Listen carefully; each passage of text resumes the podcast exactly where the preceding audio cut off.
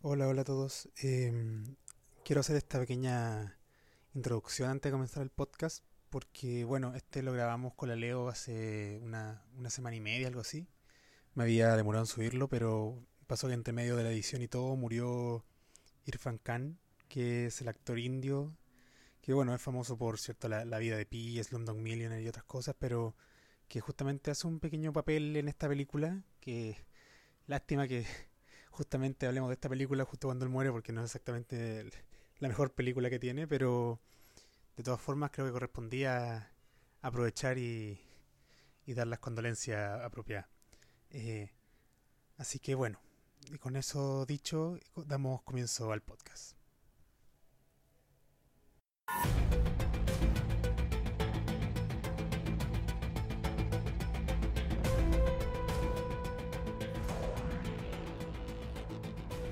Hola a todos, bienvenidos a un nuevo capítulo de San Severin Podcast, capítulo 27.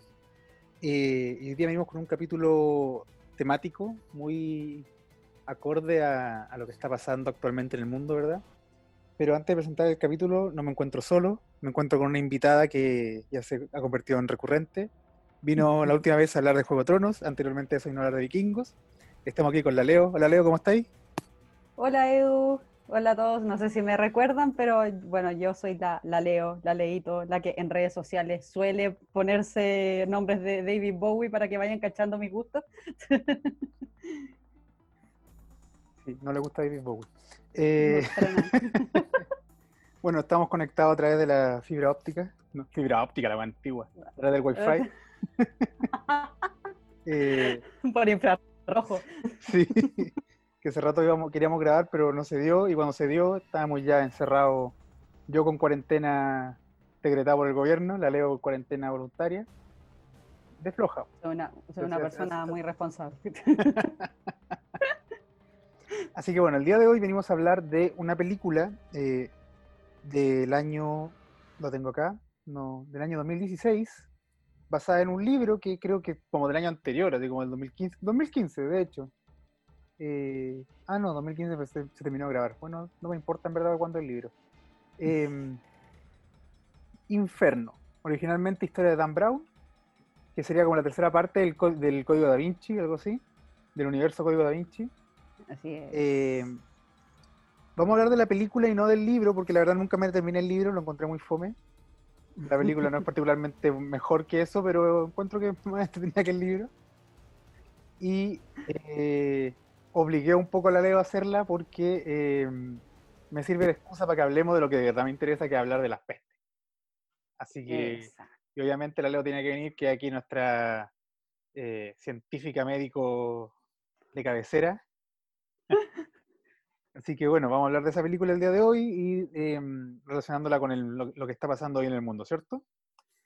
Eh, Así es, pues, sí, es como muy acorde a todo lo que está pasando. eh, Inferno del 2016, efectivamente, Dan Brown, que eh, tiene como toda su saga, pero que, que solamente de todas estas historias son tres las que han sido llevadas a la, a la pantalla grande y que Robert Landon es el, es el protagonista, de- interpretado por Tom Hanks.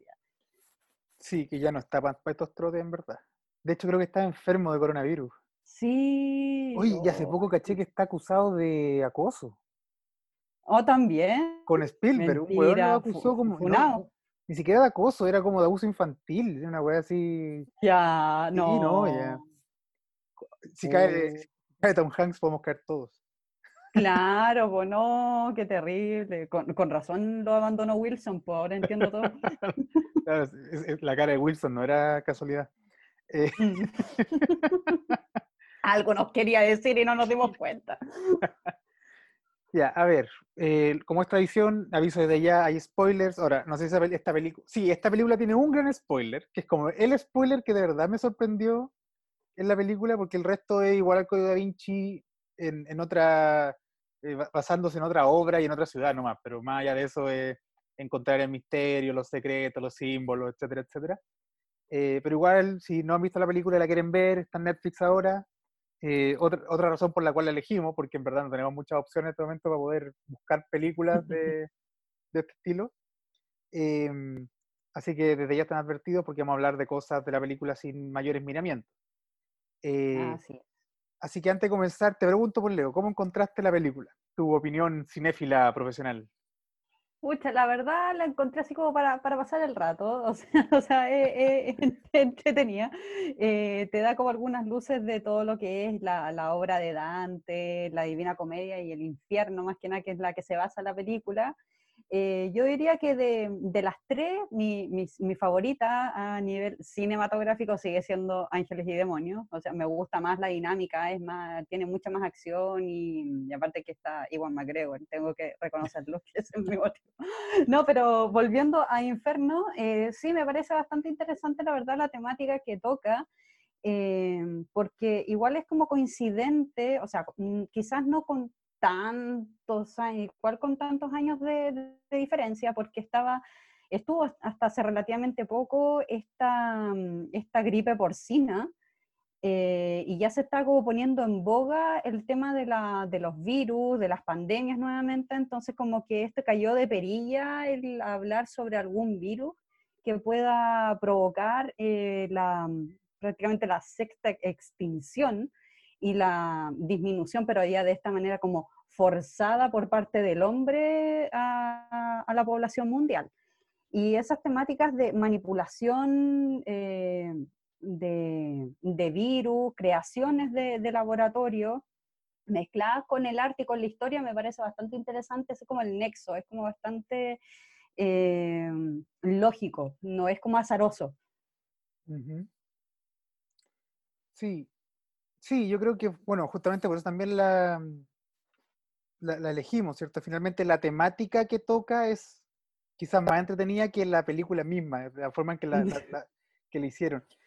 Es que, a ver, personalmente, bueno, yo Ángel y Demonio y el Código da Vinci me gustaron harto. De hecho, también leí el, el, el, el como libro, o sea, eso, eso lo leí eh, completo, mm. ¿sí? Aparte yeah. que Dan Brown tiene esa onda de escribir que tú empezás a leerlo y como que no podís parar en un momento, porque el te escribe capítulos de una página, solo para dejarte metido, y lo va intercalando con otras cuestiones, y claro. llegar a un punto en que no te, no te diste cuenta y ya leíste la mitad del libro. Y ya llegaste Así. y bueno, lo termino al tiro, ¿qué importa? Eh, también leí el Fortaleza Digital, que también es bien bueno, que ahí no sale Robert Langdon. Eh, claro. Pero este, lamentablemente, vi la película antes que leer el, de leer el libro. Y cuando empecé a leer el libro, dije, oh, me da paja, no quiero, no. Ya, ya, ya sé de qué trata, ¿cachai? Ya no me va a sorprender nada. El, me maté ah. el gran spoiler en la película y dije, no tiene ni un sentido lo que estoy leyendo, porque yo sé cómo va a terminar, ¿cachai? Pero aún así, la película. Pero como se, se perdió el factor sorpresa, entonces. Perdiste claro, el factor sorpresa. Es como si veía Ángel y Demonio y supiera que el cura es el malo. Mm. Te, te, mata la película, no. Claro. O, bueno, Código Vinci también. El amigo, el del, del, del Langdon al final es el malo. O sea, siempre el malo es el que menos te, se te ocurre que va a ser. Claro, Pero, y es como el más cercano o el más buena persona, o es como, claro, como el que menos uno se espera. ¿sí? O claro. sea, ¿cómo, ¿cómo, el cura, el, cómo el camarlengo va a ser el malo? O sea, para el caso de Ángeles y Demonios. Por eso encuentro que este libro tenía ese, ese gran, esa gran como vuelta de tuerca al, al, al, a la típica estructura, porque, bueno, eh, Dan Brown siempre tiene al protagonista, que el, eh, en, en, este caso es Langdon, en Fortaleza Digital es un loco que sabe de, de criptografías también, Uh -huh. Tiene a la, a, la, a la, acompañante, que en, en, no sé, por Fortaleza Digital tiene más protagonismo, pero en, lo, en, la saga de Langdon siempre es como una, más como un interés amoroso que lo ayuda de vez en cuando, que otra cosa. Y está el amigo o el que lo apoya, que es el que se da vuelta y es el malo. Claro. Y, en Inferno me voló la mente que fuera la mina la que se da vuelta la chaqueta. ¿Cachai? Eso es como, sí. cuando leí eso dije, no, ya, esto, esto, es todo lo que me podía ofrecer, eh, perfecto, me sorprendió, pero no voy a leer el libro. No, claro, y más encima ligada al personaje que sale al principio, pues, a Bertrand, Bertrand Sobritz. Entonces, como, oh, eh, eh, también. Pero, pero, ¿cómo? Cuando está tratando de, de, de irse, o sea, de, de, arrancar, y le pide ayuda a ella, y ella como, no, hablas, tú dijiste que era un asesino, yo, oh, pero ¿por qué? Y ahí como que le cambia la cara. Como, sí. Como que la, y ahí pasa a ser cara loca de una. Sí, es muy, es muy heavy ese, ese cambio de, de, expresión. Ujú. Así de ser como la, la, la doctora Piola, así como que eh, casi como admiradora de la, de la obra de Landon y de todos sus estudios y casi siendo autodidacta con los conocimientos de arte, así como la típica acompañante y después este giro es impactante igual. Sí, pues. Bueno, pero para los que, justamente para ordenarnos un poco, a ver, la película trata, eh, parte con un personaje corriendo, este personaje que mencionó la Leo, ¿cierto? Sobris, que hasta ese momento no sabemos quién es, lo matan, y escena siguiente tenemos a Langdon en un hospital despertando sin saber por qué está ahí, etcétera, etcétera. Eh, va, va avanzando la historia, que sé yo, típico que lo- a este tipo siempre lo están persiguiendo para matarlo, siempre hay alguien atrás de él con una pistola. Eh, y nos enteramos de que él fue la última persona en tener contacto con este tipo que se murió. O sea, que, lo, que claro, que se suicida porque salta de una torre. Y que este tipo, millonario, eh, era eh, biólogo. eh, era como tecnobiólogo, algo así. Era, era un científico a toda raja que podía hacer lo que quisiera. Sí, Y él era el típico personaje como súper villano, porque es súper inteligente, ultramillonario, encachado, eh, la tiene todas. Como que el, el, la- puede hacerlo todo. Es como la versión literaria de, em, de Samuel L. Jackson en. eh, ay, ¿cuánto se llama esta película? De, lo- de los agentes secretos británicos. Eh, ah, no me acuerdo. voy, a, voy a recordar el nombre, pero es que quiere salvar el mundo, pero va a hacerlo porque es un, mego- un megalomaníaco y, y- y quiere decir, y suelta un virus. Suelta un virus que se llama Inferno, ¿cierto? Que es el nombre de la película, y que básicamente va a matar como al 94% de la humanidad. Esa es la, la gran idea. Eh, y por eso estamos aquí, para hablar básicamente de un virus que podría matar al el 90% de la humanidad y cómo se ve en la historia, ¿cierto? Sí, así es. Y aparte que mm, eh, tiene como un poco de, se puede ligar a lo que es la conspiración o las teorías conspirativas y ya poniéndonos medio conspiranoicos de que hay gente que está pensando que todo lo que está ocurriendo con el COVID-19 es algo creado en un, laboratorio, como este virus inferno, con un propósito así como casi eh, de biopolítica y de enfrentarse directamente a a las otras potencias para mm, empezar a ganar terreno China. mm. Entonces, como que esto hicieron de manera deliberada para poder de, a poco empezar a ya sentarse como definitivamente la superpotencia a nivel mundial económicamente hablando. Entonces, también se habla de que esto podría estar prefabricado y, y bueno, y también se puede, se, se puede dar para todo, la verdad, o sea, igual que lo que es el virus inferno, pero, pero prácticamente eso. Sí, no, el... quizás sería bueno aclarar eso, antes de partir, como que, qué qué pensamos al respecto. Mira, porque no sé tú, pero yo particularmente no, es- eso de que un virus creado no me lo compro demasiado. Y si es un virus creado, como que al- algún estúpido dejó la puerta abierta porque Yo, sí, yo también creo que fue un error humano, yo puedo, puedo- no sé, yo, yo me arriesgo con que fue un error humano, pero no algo deliberado, no algo como tan siniestro, tanto de teoría conspirativa, eso ya como mucha, mucha ciencia ficción, no sé.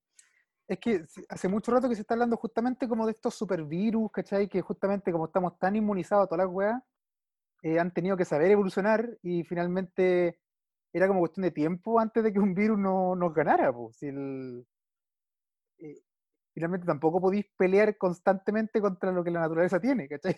en algún momento te iban a tener que sobrepasar. Y el Sí, problema del virus de este es que muta constantemente, se, se mueve como quiere.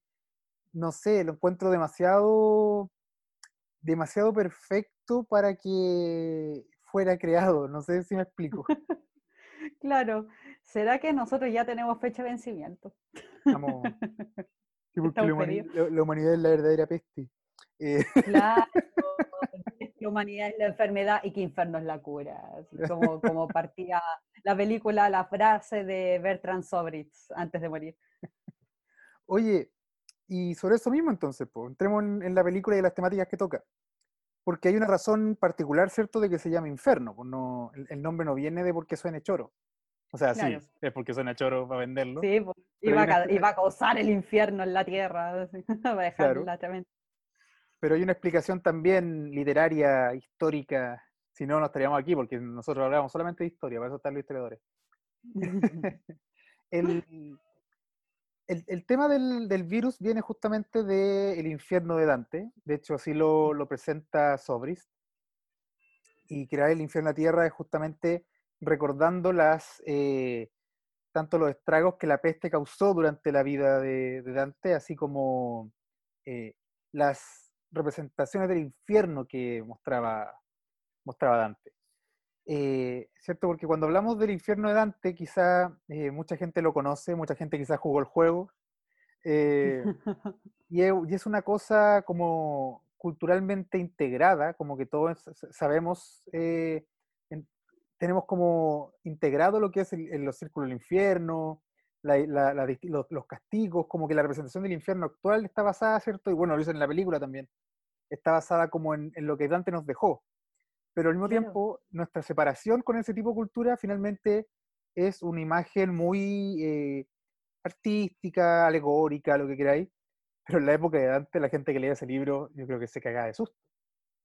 Sí, mm, efectivamente, porque es como lo que se tenía también esta costumbre un poco pedagógica en la Edad Media de la construcción de, los templos, de las iglesias, con pinturas y con esculturas alusivas a pasajes de la Biblia y del Apocalipsis, como una forma de, tener como más a la vista todo lo que salía mm, eh, en los escritos, en, la, en las escrituras, todo lo que era como una forma de, que te mostraban, ya, si no, si no te portas bien, te vas al infierno, ya, pero ¿qué es el infierno? Entonces, como que con Dante Alighieri y con las imágenes que, después se ven con estos dibujos de Gustave Duré, que es como las más gráficas en la novela de Dante, eh, los dibujos y la descripción, pero súper detallada de los nueve círculos y las distintas formas de castigo para distintos tipos de pecados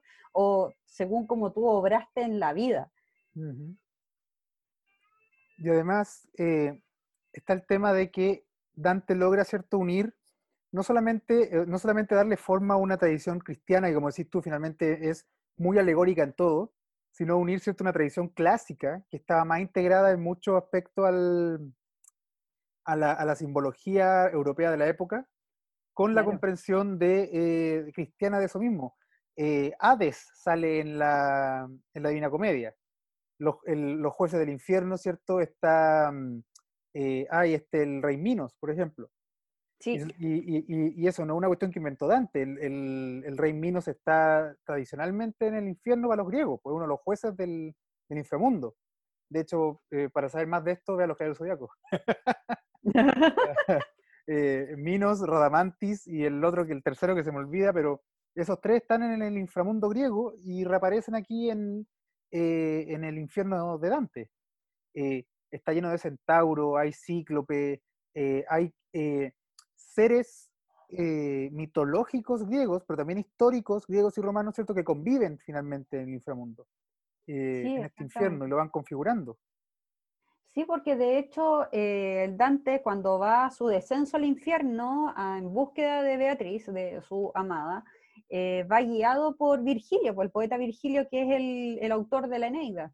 Claro. Y por lo tanto, ya como bien dices tú, hay un nexo con el, con el mundo greco-romano, con, con todos los mitos e incluso los personajes históricos. Y hay que tener una, una salvedad también, no solamente con estos personajes mitológicos y, e históricos, ya que el primer círculo es el limbo, es como el ante-inferno, que es ahí donde van todas las personas que no han sido, o sea, que no han sido bautizadas, o sea, más que personas, los niños o los nonatos, los bebés, y también las personas que estuvieron antes de Cristo, o sea, por ejemplo, Julio César, Aristóteles, eh, Aristóteles todos los, los, grandes filósofos, Cicerón, estaban en ese, en ese limbo. Ya como todos los nobles que fueron gente buena, pero no gente cristiana. Claro, no, no, no están, no gozan como de la visión de Dios, de gozar de esto, pero están como en un descanso eterno, no reciben ningún tipo de castigo, a diferencia de los, de los próximos personajes que siguen a continuación en los círculos.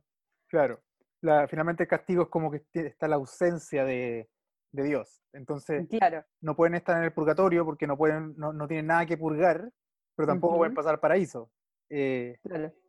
Es, es un, es- es un espacio interesante y justamente es como, porque hay que también acordarse que eh, Dante está situado en un momento de la historia en que se está recuperando toda esta tradición greco- grecolatina, ¿cierto? Eh, Sí. Y vamos a, a recuperar el estilo de arte, vamos a recuperar el estilo arquitectónico, vamos a recuperar las, algunas tradiciones, ¿cierto? Etcétera, etcétera. Entonces, es, también hay que saber conju- conjugar como esa idea de no le podemos rendir culto a un, eh, a un filósofo que era pagano. Eh, Mm. Entonces, ¿dónde está este tipo? ¿Está en el infierno? ¿Está, ¿Dónde está? Eh, de hecho, bueno, en la, en la, en la biblioteca jesuita, por ejemplo, eh, hay muchos libros de Aristóteles, porque Aristóteles es como el, el filósofo principal de la cultura europea, pero lo que más hay son lecturas de, no el libro original, sino gente, gente como más eh, intelectual, teológicamente hablando, que leyó el libro y dijo como, esto es lo que hay que entender de Aristóteles. Porque no hay que olvidarse Ah. que el hueón es un pagano, no, no hay que como Claro. entonces, es- esa, esa, esa fusión que hace es, es interesante. Y como Sí, dices tú, bueno, el limbo es en verdad como la parte más tranquila del infierno, porque de ahí para adelante, Sí, lo que se viene, no, no, yo hasta a mí me dio susto, y yo me, me terminé urgiendo y es como ya, no, sí me voy a portar bien. es que es fuerte, porque eh, en última instancia, el, como decías tú, el infierno es una cuestión imaginaria, o sea, a ti te puede meter mucho miedo, pero hasta que tú no lo ves, no, no, no te hace sentido. Eh, recordaba, por ejemplo, el hecho de que eh, fi- a finales de la Edad Media, de hecho, eh, los curas tiraban, por ejemplo, perros y gatos, ¿cierto?, a los hornos, para que vieran, así se van a quemar en el infierno, como estos perros y Oh. estos... ga-". O metían la mano, ¿te acordáis la película de Lutero que vimos una vez en, en el curso medieval? Sí, el cura metía la mano en el horno para que vieran cómo se quemaba la carne. Eh, to- todas esas cuestiones gráficas son las que hacen que la gente se, se- se- le, le- le- le dé la... mm, le haga sentido. Y en ese- sí, pues le hacen la bajada finalmente, pues es como, no sé, que le decía a los niños, no sé, antiguamente, oye, si no te portáis bien, te va a venir a buscar el viejo al saco, pues y hasta que no vean un viejo cargando un saco ahí van a empezar a agachar. pues. hasta que no se lo lleven verdad. Claro, o bueno, eso es otra cosa ya. Entonces, eh, justamente el, el- el infierno en distintas partes es una cuestión tan gráfica, tan detallada, que eh, tuvo que haber creado un- un- una suerte de, de temor colectivo que, bueno, hasta el día de hoy nos dura la- el- los entendimientos del infierno tal como los dibuja él, pues como hemos dicho, ¿cierto? Em, en ese sentido, explicando para los que no hayan leído la novela, eh, que originalmente no, no una novela, ¿cierto? Son, es como un, un poema, ¿poema lo llamaría? ¿Sí? Eh, se ha transformado, se ha narra- narrativizado un poco, pero el original está todo en verso. Lea lo narrativo, en verdad el verso no se entiende mucho. Em, el, infierno, para que se entienda, está construido hacia abajo. Es una, imagínense como un- una torre que va descendiendo.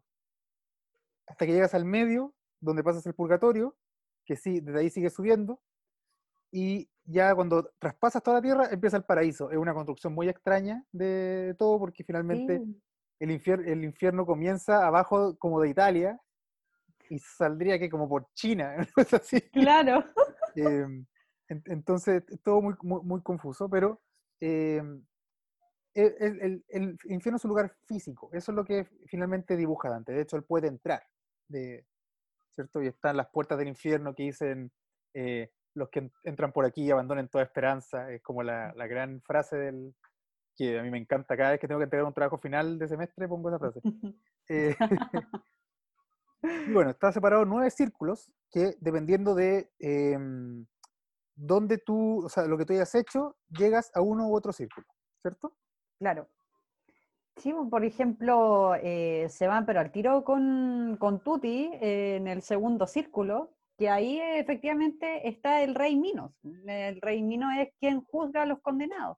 Claro, Y en este caso eh, caen los lujuriosos, así como al, al- al tiro, al tiro, y mm, que son como devorados por, su- por sus pasiones y, mm, y son abrumados por sus pasiones acá, como que todo lo que fueron en vida aquí los abruma y aquí, pucha, caen distintos personajes como Paris, Aquiles, Tristán, eh, Cleopatra, todo- todos como quienes fueron como lujuriosos o se dejaron llevar por las pasiones por llevar algún tipo de, de acción, por ejemplo, Aquiles o París eh, o Helena de Troya también, que dejaron, eh, esa parejita dejó supuestamente la mansa cagada aquí con la guerra de Troya, eh, producto que París rapta a Helena de Troya y ahí eh, se, producto de esta pasión se desata esta, esta guerra. Entonces, todos estos personajes eh, son los que caen en este segundo círculo. Y ahí Claro, pero- sucesivamente distintos tipos de pecados o, o lo que era como mal visto va cayendo en su respectivo círculo. Ujú. Claro, no solamente es, no, no- no no es- que solamente caiga gente que fue caliente en vida, sino que eh, en Claro. última instancia son gente que traicionó eh, a su rey o traicionó como algo superior por la lujuria, ¿cierto? Exacto. Porque París finalmente inicia esta guerra porque eh, se roba a Helena, que estaba casada, por su culpa Mm. murieron un montón de troyanos, etcétera, etcétera. Eh, el de, ay, ¿cuánto se llama el de eh, Marco Antonio con Cleopatra, ¿cierto? Sí, están porque eh, ahí también hay, hay- hay- hay una traición al, digamos, al, empera- al posterior emperador, que vendría a ser Augusto, y que eh, o- al parecer Dante le tenía más, más cercanía a Augusto que a Marco Antonio, además que, bueno, Virgilio era más amigo de Augusto, entonces ahí se nota una, una sí, cercanía. pues en- claro, la afinidad. En- Entonces la- es la lujuria como lo que te lleva a, son todos los que por lujuria cayeron en traición, podríamos decir, o, o- o en traicionar a, última instancia podríamos ser eh, su- sus lealtades, su Dios. Como, porque hay que recordar también que la, la idea de la lealtad no solamente es leal por un tema de que somos buenos amigos, sino porque eh, es un pacto también divino que se hace, Claro. por ahí va el tema. Sí, Eh, pues, Mira, para avanzar con... ah, espero que le haya quedado claro más o menos la idea del infierno, pero para que se hagan una idea de qué son los círculos. Como decíamos, ¿cierto? El primer círculo es el limbo, donde en verdad no se te castiga, sino que tú estás ahí tranquilo, pero no puedes irte a ninguna parte. Está la lujuria, segundo círculo. Tercer círculo es la gula. El cuarto círculo es la, es la avaricia y prodigalidad. El quinto círculo es la ira y la pereza. El sexto círculo es la herejía. El séptimo es la violencia, y aquí voy a hacer una salvedad porque este círculo es bastante interesante, que tiene tres partes. Así Eh, es. Están los que... Ahí por eso se, por eso se extiende también en el relato Dante, porque ah, tiene estos como tres giros, como después este salto al octavo círculo, que tiene como, como unas eh, diez fosas. Entonces, como que ahí en cada fosa van entrando, se van como desglosando otros otros tipos de, de pecados o de eh, eh, acciones que atentan a Dios, Ujú. prácticamente. Claro, justamente como que eh, los círculos anteriores son más generales y entran todos en el mismo saco. Bueno, para que se hagan una idea, por ejemplo, en el círculo de la gula, eh, entran todos los que, eh, digamos, todos los que lo merezcan y son eh, atacados y mordidos y tragados por el cancerbero, este perro gigante de tres cabezas, Sí. eh, bastante horrible.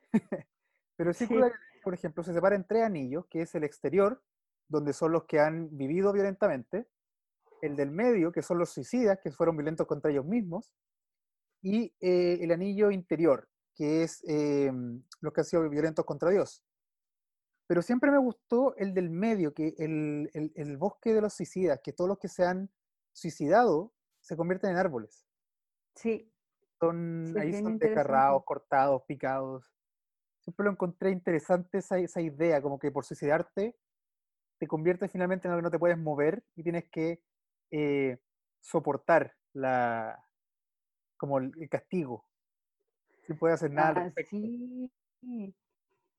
Sí, de hecho también eh, no solamente se transformaban en árboles y también, claro, eran cortados o y, y estaban de alguna manera como quietos en su sustancia, por así decirlo, también eran algunos desgarrados por perros famélicos, eh, incluso rasgados, y incluso como lo que tú intentaste hacerte, te lo hacían después estos, estos otros seres, estos perros, empiezan a desgarrarte la carne. Sí, Entonces, con eso, ¿quién no se va a asustar?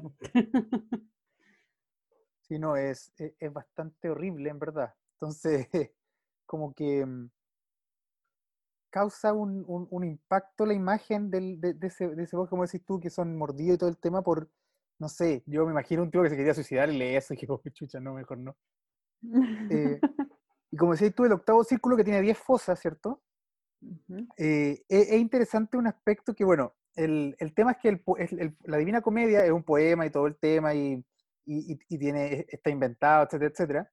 Pero Dante también puso sus pequeñas, ¿cierto? Em, como sus pequeñas, podríamos decir, como sus easter eggs de la época, eh, apelando a sus enemigos políticos, porque Dante fue expulsado de Florencia en algún momento, ¿cierto? Y ataca a, los que lo traicionaron, ataca a los que eh, hablaron mal de él, ataca a sus enemigos directos, etcétera, etcétera. Y, por ejemplo, entre otras cosas, estaba buscando y justo lo encontré, em, en el tercer recinto del octavo círculo están los que eh, por fraude cometieron simonía, que no tengo idea lo que es, lo siento mucho, eh, y están dados vuelta y enterrados de cabeza. Y Dante le dice a Virgilio, pero ese que está ahí está vivo, o sea, yo lo vi, eh, lo vi hace poco. Y Virgilio le dice, hay algunas personas tan malas que son traídos al infierno y reemplazados en el mundo superior, antes de que mueran. Básicamente dice, este weón siempre se mereció el infierno.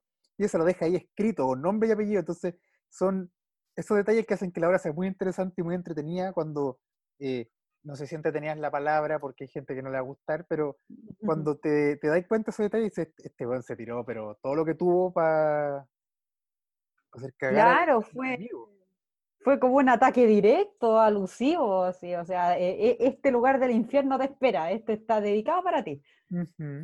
Estaba buscando simonía y dice acción o intención de negociar con cosas espirituales, como los sacramentos, los cargos eclesiásticos. Ah, ya, por eso son, hay puros papas en esa parte. Claro, tiene su qué. Claro. Eh, bueno, y el noveno círculo, que es el- la parte más profunda del abismo, eh, está separado en, eh, al mismo tiempo en distintas partes, ¿cierto? Y es curioso que, por ejemplo, la, ronda la- en está separado en cuatro rondas. La primera ronda se llama Caína, en honor a Caín, el primer traidor. Ya. Y la cuarta es Yudeca, que quizás les suena, Yudeca es un, es un nombre que se ha mantenido hasta hoy día en las descripciones del infierno eh, más populares, en, en distintas series y películas, y está nombrada así por Judas. Justamente Judas está ahí en, en- eh, eh, encarcelado en, el- en la cuarta ronda del, del infierno. Y esta fue la parte que a mí en verdad me sorprendió de la novela porque eh, es, por así decirlo, algo que cambia completamente la idea que tenemos del infierno. Y es el hecho de que en, la base misma del infierno, el que está encarcelado es el diablo. Eh, dice Lucifer está aquí como el primer traidor a Dios y, el, y su traición nunca va a ser olvidada, etcétera, etcétera, etcétera. Y finalmente entonces Satán es eh, prisionero del infierno, no es el rey del infierno, no es el señor del infierno, es un prisionero más. Claro, sí, e- es, bien, es bien curioso, pero de alguna manera, eh, claro, se, tiene, como esta relación con la idea de, eh, de este ángel caído que traicionó a Dios. Entonces, si bien tiene su propio espacio, está encarcelado en su propio reino, que no puede salir de ahí. Y bueno, también tiene que ver con, esto que han hecho estas otras como mm, figuras mitológicas, como por ejemplo los titanes que se rebelaron ante Júpiter, y también, o sea, ellos también reciben su castigo siendo encarcelados, todo, todo lo que es como todo tipo de, de traición cae en este noveno círculo, pero lo que me llama la atención de este noveno círculo es que también caen acá los que se fiaron de la malicia de otros o los que han sido incluso traicionados. Entonces, como que las víctimas también caen en esto. O sea, como, ¿cómo pudiste ser tan gil para fiarte de estas personas? E- Es súper eh, es súper curioso eso. Bueno, la ignorancia nunca era disculpado de nada, en verdad. Claro, Si yo salgo ahora sin salvoconducto y digo que se me olvidó, que no sabía, me detenido. claro. Es como salir sin, mascarilla, no sé. Justamente. Es, hay que cumplir nomás. Por la, la- la- Además, hay como un concepto de traición y de, justamente caer en esta traición que, a ver, ¿cómo decirlo? Eh, es muy griego. Eh, estoy intentando recordar como la, referencia exacta, pero eh, siento que los que, lo, por ejemplo, no sé, por la Odisea, estoy pensando.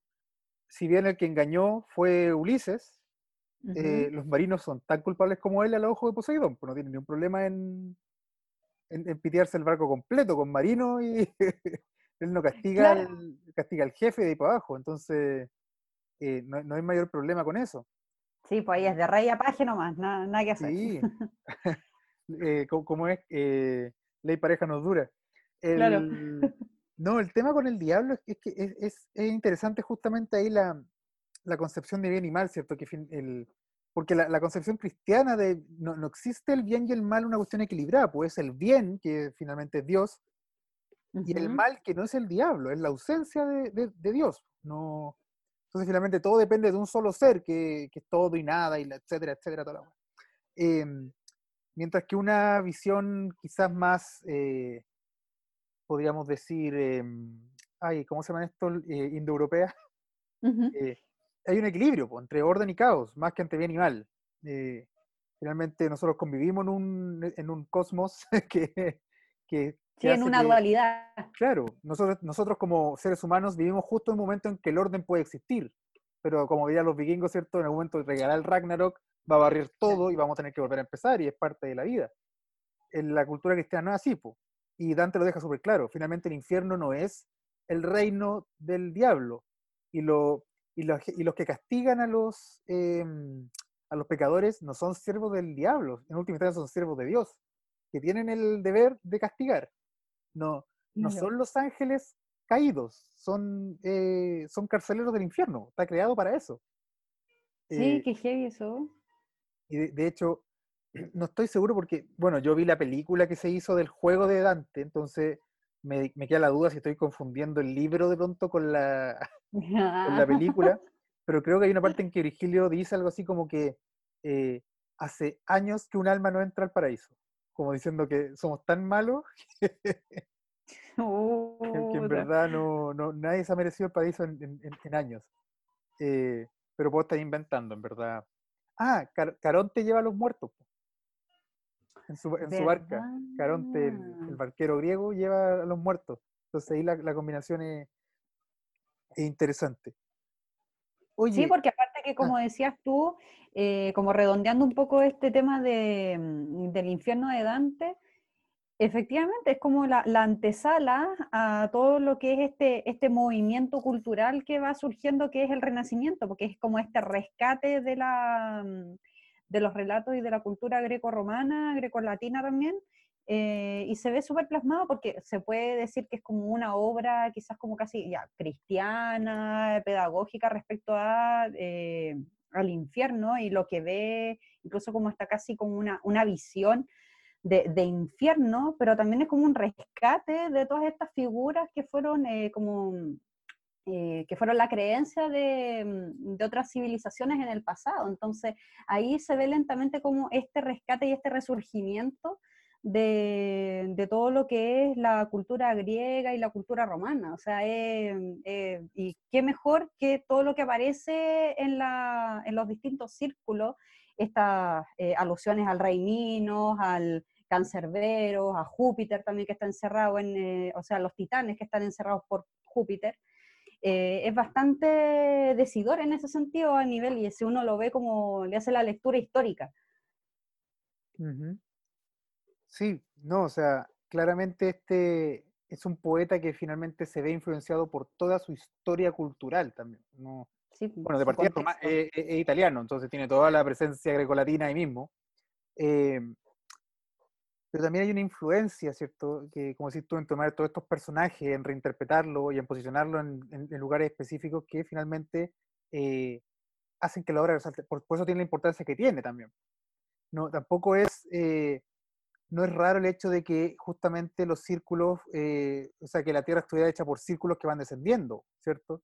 Eh, entender el, el mundo en, manera geométrica, entender el mundo de una manera ordenada, darle una forma al mundo finalmente. Son eh, todas ciencias que se están no aprendiendo, pero sí finalmente eh, como empoderando en, estos siglos. El libro de 1300, faltan unos 100 años para que, para que explote Italia, pero ya estamos viendo, como si tú, un preámbulo de lo que va a ser el Renacimiento eh, de manera fuerte, efectivamente, efectivamente. Y em, para aprovechar de calzarlo con eso, eh, otras cosas pasaron, ¿cierto?, en el, en el 1300, cosas que nos llevan más cercano a lo que, a, lo que tenemos que hablar. Eh, que justamente la cantidad de peste y enfermedades que asolaron Europa durante más de mil la años. La pasaron bastante mal en la Edad Media, la pasaron pésimo. Sí, no. Eh, hablar que todo tiempo pasado fue mejor es una de las mayores mentiras que... Yo recuerdo una vez en una clase estábamos, eh, ¿te acordáis? Creo que el 2012, clase de Chile 19 pudo ser, puedo estar inventando, que una de, de nuestras compañeras dijo algo así como, yo encuentro que antes era mejor porque todo era más natural, no sé qué. Y el profesor la cortó de plano y dijo, tú ahora te tomas una, un paracetamol y te quita el dolor de cabeza. Sí. Podías morirte de eso. Sí, por una cosa tan pequeña uno se puede morir ya a mucho tiempo atrás, como que incluso un, un leve resfrío ya estaba ya bajo tierra. Sí, no. Así que no, eso es una, eh, una falacia, la verdad.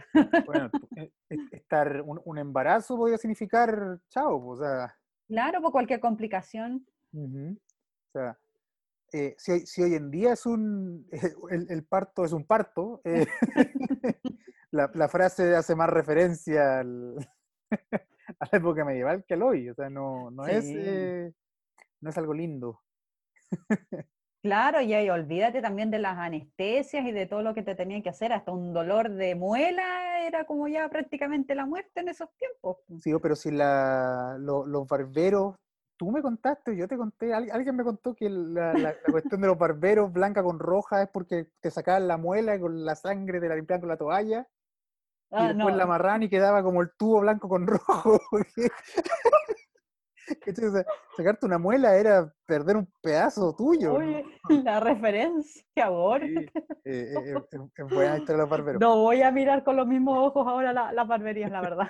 no, pero sí. Hace poco estaba leyendo una, una fuente médica y salía el... Sí, bueno, los médicos hacían esto, después llegaba el cirujano o el barbero y cortaban. Ah, perfecto, hermoso. eh, así que hablemos de peste, ya que estamos. Ya estamos eh, en esto. Y quizá de peste ya. Podría, podríamos entrar con la peste más famosa y racista de, de, de todas la, las pestes, ¿cierto? Que claro, el, no, fue... el, nombre. ¿Cómo le podemos decir a la peste negra o la peste bubónica? Así para que no herir, no herir susceptibilidades. No, no, yo diría peste negra por un tema de, de, respeto histórico al nombre, pero explicaría por qué se llama así. Sí. El nombre correcto médicamente debería ser peste bubónica. Claro. Eh, te, te, te, doy el, el honor? Bueno, sí que ahí me, me, me, da, me, das el pase. bueno, para empezar, el nombre de peste negra, que es como la, la más conocida eh, a nivel histórico y mundial, podría decirse, eh, y que es la más, la que fue la más mortífera, al fin y al cabo, fue la que causó más muertes en, a, a nivel histórico. Hasta ahora. Eh, claro, hasta ahora, sí. Aún queda sí, años. Uno mete, si uno se mete ahí como la, a, estas estadísticas de la OMS y ahí se ve pues, peste negra, o sea, peste bubónica, ahí en primer lugar, eso a veces lleva todo, todos los premios. Y, ¿Y, por qué el nombre? Vuelta, vuelta a eso. Eh, es por las pústulas de sangre que se generaban en la piel, porque eh, la peste negra provocaba eh, pequeñas hemorragias. Y estas hemorragias en la piel se veían como manchas oscuras, porque se supone que eh, si bien la sangre es roja, pero cuando queda, con, queda como encerrada o coagulada, cambia de color y, y, son como, se ven como si fuesen pequeños hematomas, y los hematomas, los moretones son de color oscuro, morado, entonces por eso se ve como que esto era como manchas negras, y de ahí su alusión a, a estos eh, pequeños eh, pústulas es el nombre de la, de la enfermedad, uh -huh. aparte de todos los otros síntomas que, que provocaba, como por ejemplo... Eh, esta incubación que también estuve viendo, que dura entre 3 a 5 días, la incubación de esta enfermedad y provocaba fiebres, mareos, sed, agotamiento físico, temblores y estos como y, estas partes como los ganglios se inflamaban de tal manera que incluso la, la persona más las pústulas la, la, sangre casi a la vista, eh, era bien terrorífica la imagen del enfermo, la verdad. Eh, provocaba bastante, bastante susto, aparte del sudor, las altas temperaturas corporales, más la diarrea, eh, provocó un, un, impacto, un shock visual gigante. Claro, y el, y el miedo de que si te llegaba te moría, y o sea, no no, la, la, la, posibilidad de recuperarse de eso ya era literalmente un milagro, no, no, no había Exactamente. Eh, sí, porque de hecho eh, se decía que las posibilidades de morir eran el 90% de cuando ya se incubaba la, la enfermedad, o sea, ya nada que hacer, fuiste bueno. Claro, y lamentablemente tampoco había forma de reconocerla antes de que empezara a mostrarse, pues era un, de, pronto aparecía, como que la, la, tenía ahí. Eh, claro. Entonces era una cuestión bastante terrible, una cuestión bastante terrible que em, tuvo consecuencias históricas bastante, o sea, muy importantes también para lo que fue el desarrollo posterior de Europa. Eh, no vamos a entrar en eso por un tema de que no, no, es el tema del podcast hoy día, pero básicamente acabó con un tercio de lo que era la población europea, ¿cierto? Eh, lo que significó también que hubo más tierra para cultivar, lo que significó que eh, los campesinos tuvieran más, más, más propiedades, pudieran, eh, mucha gente después emigró, ¿cierto?, eh, a las ciudades, lo que significó que la mano de obra comenzó a venderse más cara, se avanzó, etcétera, etcétera, y siglo después, pa, revolución industrial. lo expliqué de una manera bastante mala, búsquenlo, hay textos sobre esto, pero la peste negra quizás no fue el único factor, pero fue uno de los factores importantes a considerar cuando uno entiende el paso de la Edad Media a lo que va a ser la Edad Moderna y posteriormente en la Revolución Industrial. O sea, no, eh, es una consecuencia que fue muy importante de, la, de esta enfermedad. Lo que yo creo que vamos a tener que conversar un poco más adelante sobre lo, lo que está pasando hoy, pero más adelante, todavía no. Claro, sí, eso, esto, esto fue como un, como un adelanto, una, una antesala. sí, pues esta enfermedad eh, efectivamente como que si bien veía como casi como el fin del mundo, eh, con la cantidad de muertos que provocaba, como por ejemplo hay cifras de que en Marsella eh, mató prácticamente al 60% de la población, en Aragón el 35% y así sucesivamente en distintas grandes ciudades y puertos de, Europa. Entonces, no es menor el impacto que provocó y, y, efectivamente fue muy largo, o sea, fue en un lapso de, eh, se dice así como, según los cronistas, en se sabe de esta enfermedad en el año 1348 hasta 1351 y después hay un rebrote además, o sea, lo que es lo que se teme por lo que puede pasar ahora, ¿cierto? Con el COVID-19. y este rebrote ocurre en 1421, o sea, casi como 100 eh, años después. Entonces, Em, se te vienen a la mente, o sea, los relatos de esos años y vuelve, vuelve el terror, vuelve el temor a, la muerte y a la enfermedad y a todo lo que eso conlleva. Claro. Es como un trauma. Y, y o sea, no sé, por la, igual voté tú la, mm, el, el, tema con la peste, claro, el siglo XIV fue como la explosión de esta cuestión, ¿cierto? Que, como decís tú, a mediados de siglo fue como la gran llegada, pero que ya se movía antes de eso. Pero incluso la peste venía de mucho antes, o sea, tuvo pequeños brotes más localizados. localizados, eh, incluso antes de Cristo. El tema es que durante esta época eh, el mundo se expande ya eh, a un nivel distinto a siglos anteriores. Los barcos viajan, los hombres viajan, las cosas viajan y entre esas cosas viajan los virus. porque el virus viaja de la, e-, este virus particularmente viaja de la manera más terrible que hay. en las pulgas de las ratas, y donde hay hombres, hay ratas. Así funciona. Entonces, eh, ah, vi, les recomiendo un video que vi hace poco, que es de Academia Play, está en YouTube, que te hace la historia de la peste. Y muy buen canal. Gráfica, muy buena. Y básicamente el virus comienza, se podría decir que el virus que asola el siglo XIV empieza en China. Coincidencia. Eh, los mongoles lo llevan eh, con ellos eh, comienzan a atacar ciudades eh, de, de- de Medio Oriente en la que hay comerciantes florentinos que escapan con ratas contaminadas en sus barcos. Así- Huyen como ratas. Claro, y así llega la rata a Europa y comienza a expandirse todo el tema. Eh, ¿Veis? Por, por proteger el comercio, eh, la enfermedad se Sí, expandió. Sí.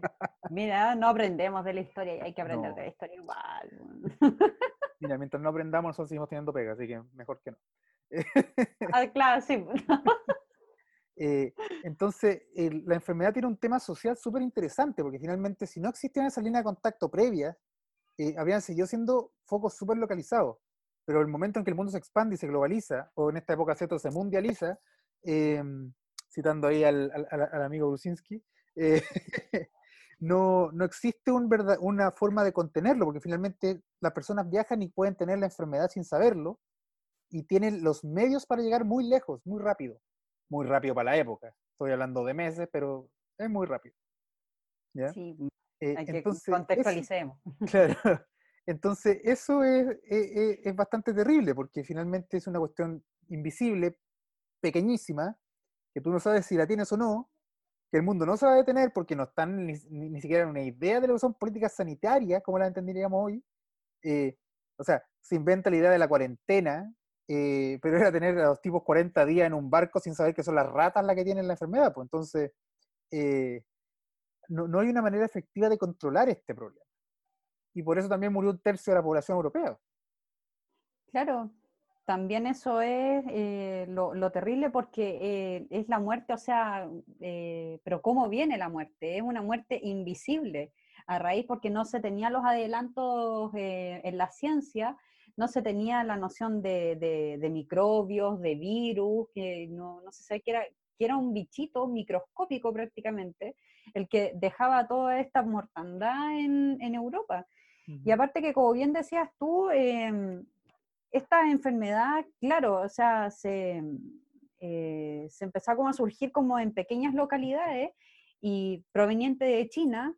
Y de hecho en China era una enfermedad ya endémica, como a modo de adelanto ocurrió con el cólera, que también es endémico de ahí, de, de la zona del Ganges, la verdad.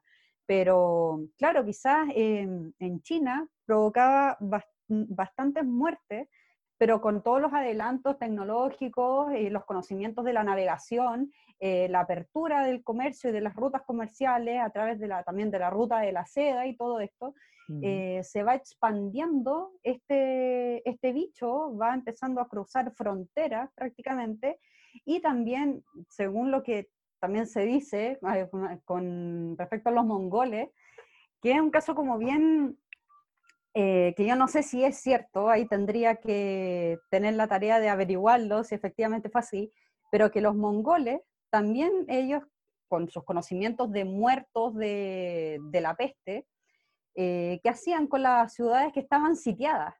Eh, tiraban los muertos a tra- a- desde las murallas para que la gente Se enfermara. se, se infectara y se enfermara. Pues entonces eso también es una especie como de terrorismo Sí. eh, terrorismo biológico prácticamente, ellos fueron como los, Los pioneros. pioneros en esto, Sí, te, te lo, con- te lo- te lo confirmo, sí lo hacían.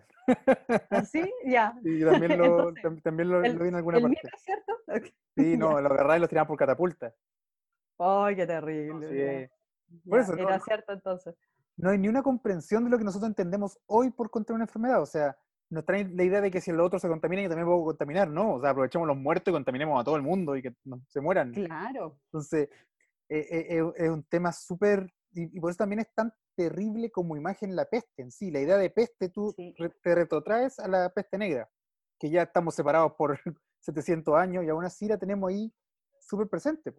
Sí, Em, latente. Sí, cuando nos hablan también de los posibles del contagio y de la cantidad de muertos que estaban empezando ya a darse con el COVID-19, que se nos vino automáticamente, la peste negra, Ujú. prácticamente, porque es como parte ya del imaginario colectivo cuando uno lo asocia como a mortandad. Y como bien eh, se decía al principio de, de esta parte, eh, todo lo que es enfermedad, la edad media, eh, es, como bien simbólico todo el tema de las creencias eh, por, ni todos los miedos que existían, porque igual la, sociedad occidental, si bien fue muchos, muchos años, fueron muchos años lo que es la Edad Media, pero siempre la sociedad occidental estuvo atormentada con distintos miedos. El, miedo al, año 1000, que era como ya el, fin del mundo, lo que fue en su momento el año 2000 o el 2012. Claro.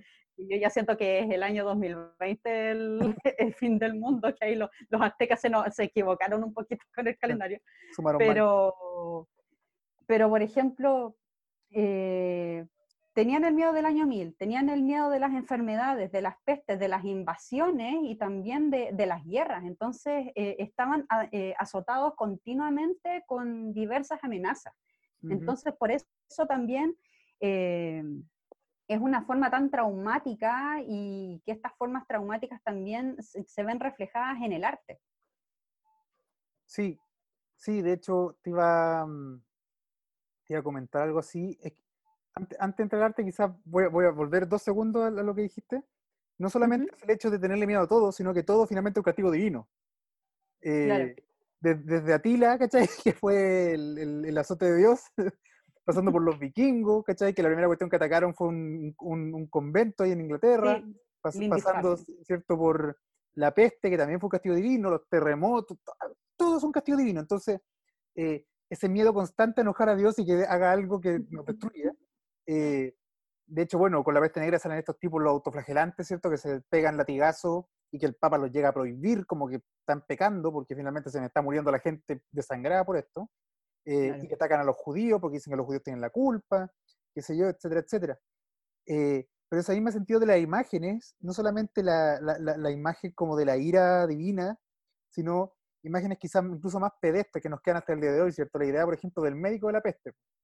Que este médico ah, como sí. con con la cara de cuervo, ¿cierto? Eh, que yo siempre, de, de, chico yo siempre pensaba que esa era la máscara de carnaval eh, italiana. Sí, eh, el típico de máscara de Venecia. Claro, y después pensaba que era máscara de asesino, porque en el Assassin's Creed podía usar a un asesino con esa máscara. Pero eh, que la máscara, la gracia que tenía era justamente que eh, era una nariz muy larga y en la punta de esa nariz tenían eh, ¿cómo se llama? Como distinta, distintos polvos aromáticos. Porque mm. pensaban que con eso estaban filtrando la peste que se transmitía por el aire. Entonces, eh, era una... Eh, son, son, nos queda esa imagen del médico de la peste, con un artilugio que en verdad no servía para nada, porque la peste no se transmitía de esa manera. Pero fueron pioneros porque fueron las primeras mascarillas. claro. Anti, ¿Cuánto se llama contra, los pacos? Claro. Entonces, Fue el primer distanciamiento social. Claro, la nariz medía un metro y medio. Eso. Entonces, eh, esa, esa, esas imágenes se nos quedan, ¿cierto?, dando vuelta y, no, y, no, y nos, nos, llevan a la, eh, a, a la, peste. Pero como decís tú también, la pintura, el, el, arte en general, nos lleva también a ver la, la, la enfermedad en, una, en un aspecto ya no solamente social, sino cultural. ¿cierto? Cómo se ha resignificado la peste. Claro, de hecho hay un, había un cementerio en Francia, el cementerio de los inocentes, que tenía en su capilla un montón de pinturas alusivas a la, peste negra. De hecho, este cementerio se repletó de cuerpos producto de, esta enfermedad.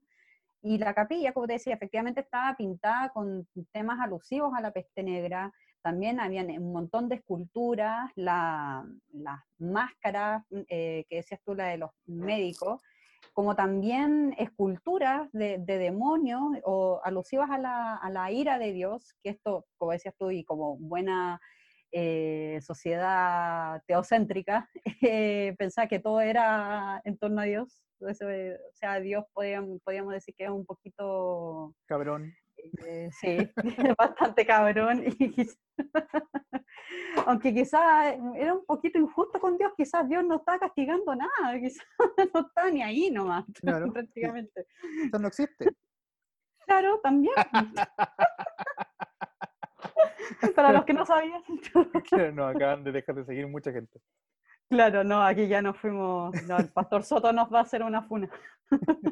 Bueno, de hecho, eso te lo, iba a mencionar, es que es súper curioso cómo en estos en momentos de crisis sanitarias, como se llama, de estas enfermedades imparables y que uno realmente siente, toma conciencia de lo frágil que es la vida, como, o sea, de verdad yo me puedo morir mañana, eh, vuelve a eso, vuelve justamente a prácticas eh, que uno podría haber pensado estaban superadas, pero vemos a 50, 100 personas juntándose en una iglesia a rezar, cuando el primer llamado fue a no se junten, y en, el, en, la Bestia Negra vimos a 30 personas dándose latigazos en la espalda cuando el principal pensamiento como no se de sangre, no son estúpidos. No, ahí está, o sea, eh, voy, rasgo vestiduras, me golpeo, por favor, Dios, no me, no me castigue, me castigo yo. Eh, estamos aquí contigo. Em, y es volver a ese, a ese, como miedo atávico, como de la como, como de la búsqueda espiritual para salvarse. Eh, entonces, es súper curioso que en, en, 700 años no, no, no, hay una diferencia. Claro, nos están pegando latigazos, pero no, no, no, no me extrañaría que alguno lo hiciera. No, además. Si, si, llegan de rodillas a lo ande. no, son. Eh, eh, es una cosa bastante, bastante especial. Por eso se ve que la historia, la historia es cíclica. Eh, oye, no sé si cómo estamos con el tiempo como para hablar un poquito más en profundidad del arte y respecto al infierno. ¿Sí? De hecho, estaba buscando mientras tú decías. Ah, ya. yo de arte no me manejo mucho.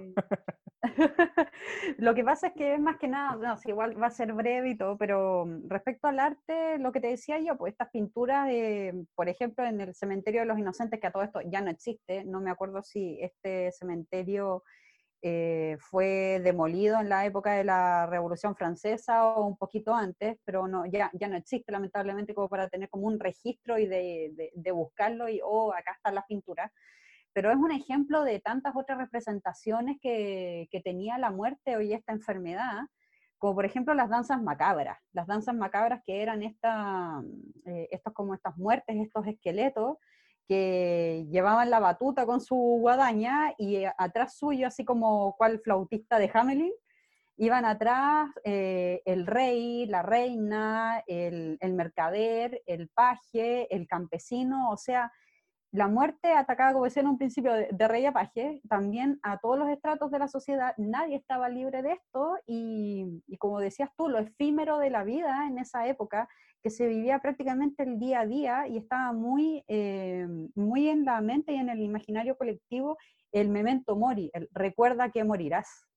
Y es bastante, bastante interesante eso. Sí, sí, justamente hace como mortales a los que se suponen inmortales, ¿cierto? O sea, eh, haciendo como un, quizá una suerte de, ya, que mencionaste París también, eh, esta idea de que los reyes franceses tenían poderes curativos, ¿cierto? Como de ah, taumaturgo. eh, la idea de, de, que por ser rey está protegido por un halo divino, eh, estaba pensando, mira, me voy a poner unas ñoñerías mitológicas más o menos, pero en, eh, en este cuento, ah, que hicieron película, Beowulf, en Beowulf, todas las noches ataca Grendel, el, el palacio del rey, y destruye todo excepto al rey. Porque el rey está sentado en su trono, que está protegido por un poder divino, porque el rey es elegido por Dios, etcétera, etcétera. Entonces, Grendel, que finalmente representa el mal, no lo puede tocar. Eh, pero esa visión sacrosanta del rey, cuando se enferma, igual que como decís tú, el, paje, o el campesino, o el pordiosero, eh, se pierde. O sea, el rey es tan mortal como nosotros y puede morir tanto como nosotros. Eh, estaba pensando en este cuento de la peste, mm, de la muerte roja de, Edgar Allan Poe. Sí, la, el príncipe se escapa, de la muerte roja. La máscara de la muerte roja, ¿cierto? Que el príncipe se escapa con, con, su corte y todos bailan felices hasta que a veces está invitado y los empieza a matar a todos de, de la nada. Y finalmente claro, que no puede escapar, a la muerte. Pues. Justamente. Eh, e, es una imagen bastante terrible. Oye, pero en todo caso, esa imagen, igual como que la podemos extrapolar a los tiempos actuales, si me quiero poner un poquito más polémica, o sea, con, eh, son prácticamente las autoridades que hacen como oídos, y oídos sordos y vista gorda de todo lo que está pasando afuera, porque si bien este, mm, esta autoridad se va con toda su corte, se encierra y hace todos sus bailes, sus banquetes, sus fiestas, afuera el pueblo se está muriendo por, esta, por, por estas enfermedades, por estas pestes, porque la muerte va avanzando, hasta que finalmente ya eh, llega la hora y se ve que incluso en el relato señala Poe que todas las paredes del castillo empiezan a teñirse de color rojo sangre y las ventanas también, y ahí va bajando por las escaleras esta muerte que ya, ya llevó tu hora prácticamente. O sea, aquí como que se ve esta, mm, eh, ¿cómo decirlo? Como ya eh, el esa como pérdida de la temporalidad y ya de la fecha de vencimiento del poder terrenal y que no, no, no estás a salvo, no, no eres un, un, ser intocable por ser una alta autoridad, por ser un rey ungido por Dios, mm. prácticamente. Y acá también eh, que hayan autoridades que hagan oídos sordos, que no vean la situación que está pasando en distintos países, distintos gobiernos, distintos presidentes. Yo no sé si, si vamos a nombrar algunos, pero es prácticamente lo mismo, o sea, adoptando ciertas medidas y no y como un poco saliéndose de la realidad, eh, mientras que todo el mundo está enfermándose y contagiándose, o sea, es como prácticamente algo parecido. Dilo, mañana es un inútil. no se puede. No, hay ningún problema. eres un imbécil. se ve que no poner más internacional. ¿Qué, ¿Qué, van a hacer? Ya somos historiadores, ¿qué nos van a quitar? Claro. El miedo. ya, ya, ya, estamos en, aquí en, la mierda. Sí, ya, nada que hacer. Somos la, la generación endeudada, muerta de hambre. Sí, yo, yo este año descubrí que teletrabajo es lo que yo hacía desde que salí de la U. Sí, y que a veces uno ya vivía en cuarentena. Sí, e, e, estoy súper sorprendido de que lo que yo hacía tenía nombre. Claro. El, voy a ser como el hipster del, del, teletrabajo. Yo lo hacía antes que fuera popular. claro. Sí, no, el, justamente yo, o sea, no, no, no, tengo la capacidad histórica para poder proponerlo aquí, pero efectivamente no puede ser coincidencia, entre otros casos, entre otras cosas, el cambio social que va a implicar la peste este caso la peste negra. Sí. el, el, cambio cultural y social que se va a ver finalmente, porque eh, va a aparecer esta idea, ¿cierto? Va a empezar a perder fuerza religiosa, en muchos casos en la figura política del rey, va a afirmarse en poder político, porque efectivamente en la época moderna va a haber, entre otras cosas, aparecer el, el absolutismo francés, ¿cierto? Pero que va a ser un poder absolutamente político, o sea, va a seguir siendo ungido por Dios y todo el tema, pero o sea, Luis XIV tenía, tenía a, los, a, los nobles agarrados en una mano, no, no era que Dios le dijera así, tu gobierno tranquilo, eh, él luchó políticamente por ese poder. Entonces, eh, va a ser ahí, va a empezar a haber un cambio de mentalidad, cómo, cómo funciona el mundo, que es, eh, e, es una de las tantas características interesantes que tiene esta enfermedad, ese cambio social y, cultural que, que, que, hace, que hace que ocurra porque justamente ante la muerte uno se cuestiona. Me estaba acordando ahora un, un documental que vi hace un tiempo sobre em, Medusa. Era la, figura mitológica Medusa. Que muchos investigadores han visto como la representación de Medusa en, tiene forma de cadáver. Eh, ojos grandes, como piel seca, verdosa. Y ahí decía un antropólogo que los pueblos que están más cerca de la muerte em, se desarrollan eh, a un nivel espiritual y social mucho más rápido porque están, eh, su, como que su conciencia está en otro nivel cuando se enfrentan a eso. Y justamente se hacen representaciones porque Grecia está en una guerra, entonces como que se desarrolló religiosamente por eso, etcétera, etcétera. Pero por eso, a lo que voy es que no es raro que tras una muerte masiva, como significó la peste, eh, se haya creado un, un, imaginario político religioso distinto, de manera muy rápida. Eh, tiene total relación me, parece. Sí, aparte que también provoca este quiebre de mentalidad, o sea que incluso todo era como que dependía de la, de la ira de Dios y de esta noción del castigo divino, eh, porque prácticamente si, si, uno puede como, como citar a, algunos historiadores, que se a, a Philippe Arié, por ejemplo, que decía que ya a estas alturas eh, la visión de la muerte ya era como algo, la muerte domada, o sea, era como casi como una especie de costumbre, entonces como que vinieran ya más eh, eh, catástrofes, calamidades y enfermedades, como ya, es como el meme del perrito en la casa incendiándose, así prácticamente, así como que vivía ya la, la sociedad occidental de esos tiempos, o sea, que también es una visión que ha sido igual eh, criticada, obviamente, pero saliendo un poco del, del lado historiográfico, eh, existe también este quiebre respecto de la visión de, la muerte y de vivir también el día a día, que la gente se empieza como a aferrar más a lo terrenal, a mm. disfrutar la vida. Y de ahí este salto a lo que es el carpe diem, que es lo que se va de a poco ya desarrollando eh, a partir de la, de la edad moderna y, y este surgimiento del movimiento cultural renacentista, de, una sociedad quizás como antropocéntrica como nos enseñaban en el colegio. Eh, y eso es como uno de los tantos cambios que provoca, no solamente como a nivel de sociopolítico, sino también cultural y también incluso en las artes. Como dejando atrás un poco toda esta, eh, esta imagen tan oscura que significó la peste bubónica, la peste negra, que incluso, eh, siguiendo un poco con el tema de, y quizás redondeándolo ya, el tema de, de, esa peste en general, también han habido otras pequeñas pestes y otras enfermedades, por ejemplo, la lepra también era considerada un castigo divino, una enfermedad que igual era muy antigua y que incluso se menciona en, en Benjur cuando... Es como la vieja que cuando, Claro. Claro, entonces em, tenemos la lepra, también tenemos la, peste blanca, que en ese tiempo era considerada peste blanca la tuberculosis, que también es como una de las eh, enfermedades que se ha llevado a más gente con mayor eh, tasa de mortalidad, junto con la peste negra y el cólera. Eh, también el ergotismo, que este es bien curioso, esta enfermedad del ergotismo, que también se le conocía como el fuego de San Antonio o el baile de San Vito. No sé si, si tú conoces un poco lo que, de qué se trata. lo que pasa con el, con el ergotismo, más que nada, eh, que incluso provoca como todo un fenómeno y distintos estudios que no han sido como comprobados, todavía están como en el debate. El ergotismo es prácticamente estas como fiebres, eh, fiebres súbitas por sobre los 39 grados y mucha sudoración, eh, y que incluso provocaba convulsiones. Y estas convulsiones y la gente ya prácticamente hirviendo era como un, eh, era considerado como el mal de los ardientes. O sea que la, la, gente prácticamente estaba ardiendo en fiebre. ¿Y por qué se le llama fuego de San Antonio? Porque estas personas que estaban casi como en llamas por, lo caliente que tenía la, piel, eran, llevados por la orden de San Antonio y esta orden de San Antonio eran los que se dedicaban a cuidar a estos enfermos.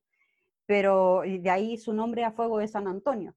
Pero también tiene este otro nombre del baile de San Vito porque estas fiebres tan altas también provocaban convulsiones que recordaban a la epilepsia y, este, y las convulsiones provocaba que eran tan violentas era como si la gente estuviese bailando. Entonces, por eso también se le llamaba como el baile de San Vito. ¿Y por qué San Vito? San Vito se dice que es un, un santo mártir que murió quemado eh, por lo, creo que por los romanos. Y él convulsionaba por el dolor y se movía, y por eso era como que recordaba como a un baile, como que la persona está, bailando, pero en general se está, en verdad se está contorsionando de dolor prácticamente. Entonces, por eso, negro. Claro, entonces por eso el, el, baile de San Vito es prácticamente la gente está sufriendo, está convulsionando, pero era como una especie de baile, pero también se le llamaba baile porque e, es, bien curioso esto.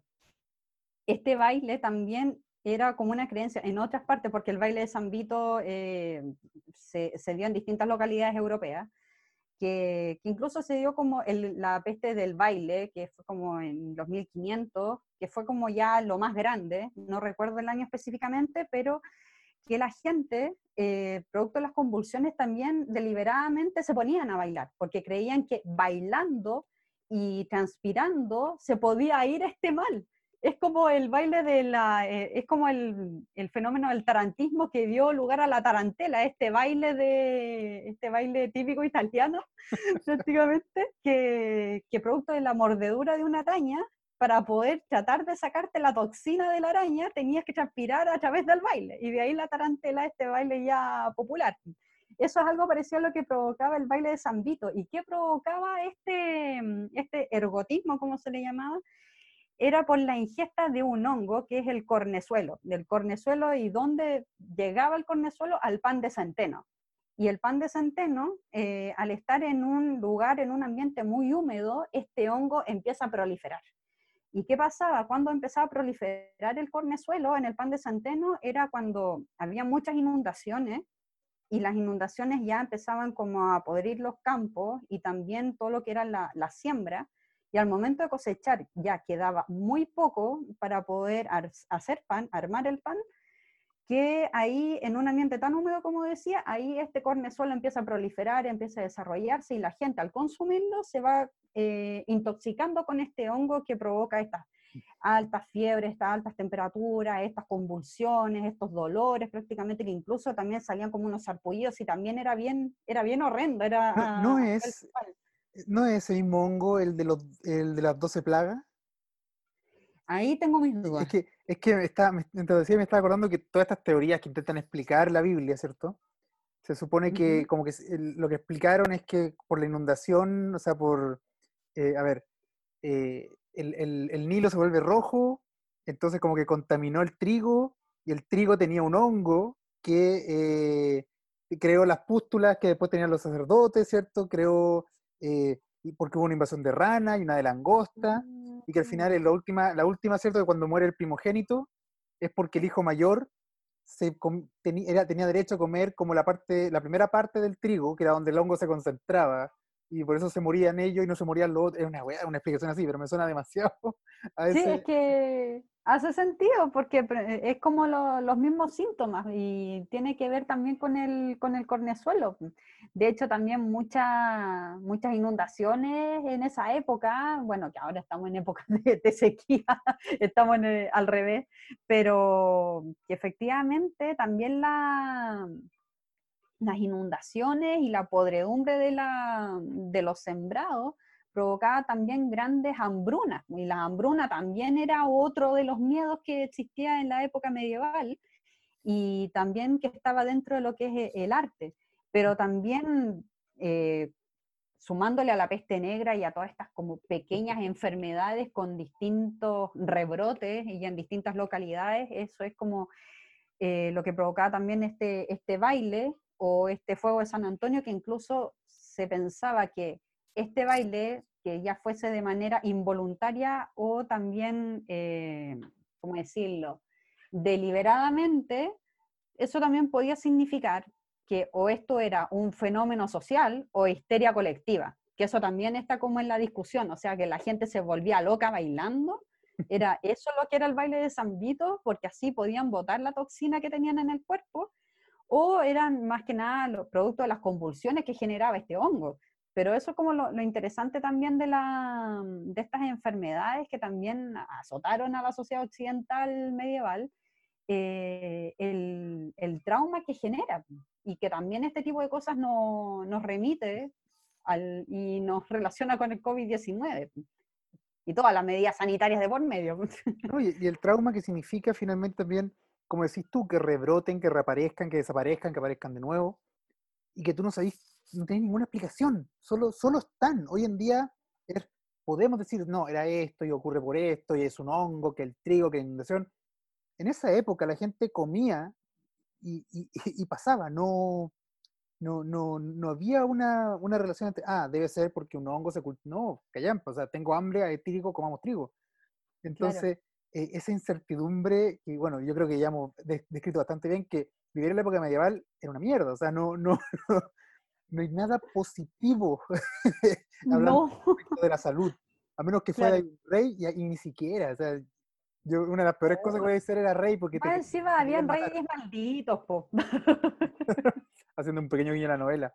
Oye, Leo, quería em, hablar quizá un poco de la, una peste que nos tocó más de cerca, porque bueno, la peste negra en verdad no, no, no nos llegó como en... El, no. Eh, porque éramos eh, éramos puro campo. Eh, claro. Pero lo que, sí lo que sí tuvimos, ¿cierto? Fue la viruela. La viruela sí fue la gran peste que de hecho, como a nivel de expansión, quizás fue aún más, eh, fue aún mayor que la peste negra, ¿cierto? Porque esa sí que llegó a todo el mundo, incluyendo. Claro. Em, y que fue la viruela, la, la, la, gran gracia es que es, eh, fue la primera peste exterminada por la actual OMS. Que le- como que oficialmente ya no existe, no te podía enfermar de viruela, eh, es imposible. No, Claro. es- es- esa se logró eliminar, pero se logró eliminar, y aquí lo que quiero entrar es, eh, cambiando por el tema, es que se logró eliminar porque desde el siglo XVIII que empezó una serie de medidas eh, sistemáticas, ¿cierto?, para poder destruir una enfermedad. Partiendo quizás por la más efectiva, que fue justamente la vacuna de, de, de- de Edward Jenner, ¿cierto? Y que vino a, a- a Chile y a, y a América, a la América Española con toda una, eh, una comitiva filantrópica de la vacuna. que el otro día estaba viendo un video sobre eso que quedé espantado. ¿Tú cachai que la... A ver, para, que se- para los que no saben, la, mm, la vacuna se descubre por Jenner, eh, porque bueno, la viruela era una enfermedad bastante común en la época que te daba y te salían como eh, escaras, ¿cierto?, en la, en la piel, como unas pústulas que eh, hay como distintos tipos de viruela, pero básicamente si te salían te podías morir. Em, y que justamente si se reventaban te quedaban como los hoyos, entonces si sobrevivía igual quedaba ahí como con la viruela marcada. De hecho, en Chile hay un relato muy bueno que lo trata la Paula Cafarena en su libro, del abate Molina, el jesuita famoso por su historia natural, ¿cierto?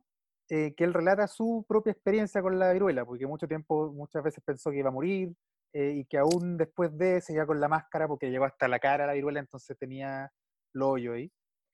Eh, y fue un, un mal que azotó Europa, América, África, hace todo. Hasta que este médico inglés se da cuenta que las mujeres que eh, ordeñan vacas no se enferman de viruela. ¿Y por qué? Porque la vaca tiene un tipo de viruela que es la viruela vacuna, y que al estar en contacto las mujeres con esa viruela, se inmunizan. Y dijo, voy a probar si esto funciona, y no se le ocurrió nada mejor que agarrar, eh, inyectarle directo a la sangre a un niño, la, la, la wea que era como restos de vaca, así, se los clavó, eh, porque era, era el hijo del jardinero. O sea, básicamente el weón agarró al cabro chico y le dijo, hazme caso y recibe esto. No, el niño no sabemos ni cómo se llama el cabro chico. El Eh, conejillo de India. claro. Y se dio cuenta que el cabro chico no se enfermó de viruela. Porque después lo puso frente a la enfermedad. O sea, le- no le importó que el cabro chico se muriera. lo- no, sí. Me encanta que este tipo sea el padre de la vacuna, pero era un desgraciado. O sea, era un... hizo lo que quiso con, con su empleado. Sí, fue Y- bastante bruto. Exacto. Y cuando los españoles vinieron con la vacuna, que el fin era muy noble porque vinieron a vacunar eh, tanto a españoles como a mestizos como a indios, la idea era, era, era vacunarlos a todos, tenían que ver cómo traer la vacuna viva desde eh, Europa hasta América. Y no encontraron nada mejor que agarrar un montón de niños huérfanos e inyectarle la vacuna. Para que la vacuna llegara viva hasta acá. No sé, una juega horrible. Era como, los niños iban siendo infectados cada tres días para que la vacuna estuviera fresca. No, No, sí, no, es, es una hueá horrible, pero eh, entonces eh, hay, hay una parte rara ahí y que necesitaba mencionarla. Pero bueno, volviendo al tema. La viruela quizá es eh, la peste que nos llega más de cerca, a menos que hayan tenido peste cristal, pero eh, Aquí, aquí. que justamente es como... A ver, es distinta a la peste negra porque la muerte la- no te morías en un 90%, o sea, mucha gente sobrevivió a la viruela, pero al igual estaba este miedo, ¿cierto? De, de- de contaminarse, de que chuta, si se contamina este, me contamino yo, de quién puede tocar al enfermo, cómo se transmite la enfermedad. En esta época ya se está discutiendo, ¿cierto? Cómo se transmiten las enfermedades. Es una enfermedad que tiene eh, siglos, o sea, hay emperadores romanos que tenían viruela, entonces es una cosa que también creó un imaginario histórico en la misma gente que estaba presente viendo la viruela. Entonces, Claro. eh, ¿cómo, cómo decirlo? Es curioso que no, no, no no vayamos a esa enfermedad, vayamos a la peste negra, siendo que esta nos tocó más en el ahora. Y quizá tiene más cosas en común con esa peste que con la, que con la peste negra. Sí, lo que pasa es que también teníamos que hacer como el nexo con Inferno. Bueno, Inferno era lo que recordaba más o menos eh, y era como, quería provocar una especie de, de hecho, ha- haciendo como el nexo con la película, eh, recuerda que, la, que este virus tenía el patógeno supuestamente de la peste negra y entonces iba a provocar prácticamente como una peste negra 2.0 y de la cual nos íbamos a morir prácticamente casi todos. Ah, Si no, pero yo me, yo refería al gobierno chileno. Aquí Ah, en Chile, que aquí en Chile se hace referencia más a la peste negra que a la viruela. Ah, claro, sí, aparte que la viruela también como, como agregar a, lo que estabas hablando, em, que incluso ya está siendo considerada como una enfermedad endémica porque la trajeron los españoles, o sea, cuando los indios se juntaron con los españoles, entonces eh, ya casi como eh, enfermedad endémica y que ya va siendo como conocida y cada cierto tiempo cuando hay un rebrote de viruela, claro, está este miedo eh, constante y por lo, el imaginario colectivo y todo lo que te recuerda y también uno va empezando a ligarlo también a distintas enfermedades y claro, ya estamos hablando de eh, siglo XVIII, siglo XIX, los avances en la medicina ya son, considerables, ya a diferencia de la peste negra, en donde se empieza esta experimentación que tú también estabas mencionando antes, producto de la, vacuna, y mm, prácticamente también con ya tomando las primeras como medidas sanitarias respecto y del cuidado del cuerpo y de la respecto a las enfermedades. Claro, aparece, aparece la idea de salud pública, por ejemplo. Voy a citar constantemente a, la, Paula Cafarena porque justo estoy leyendo su libro ahora para, la tesis.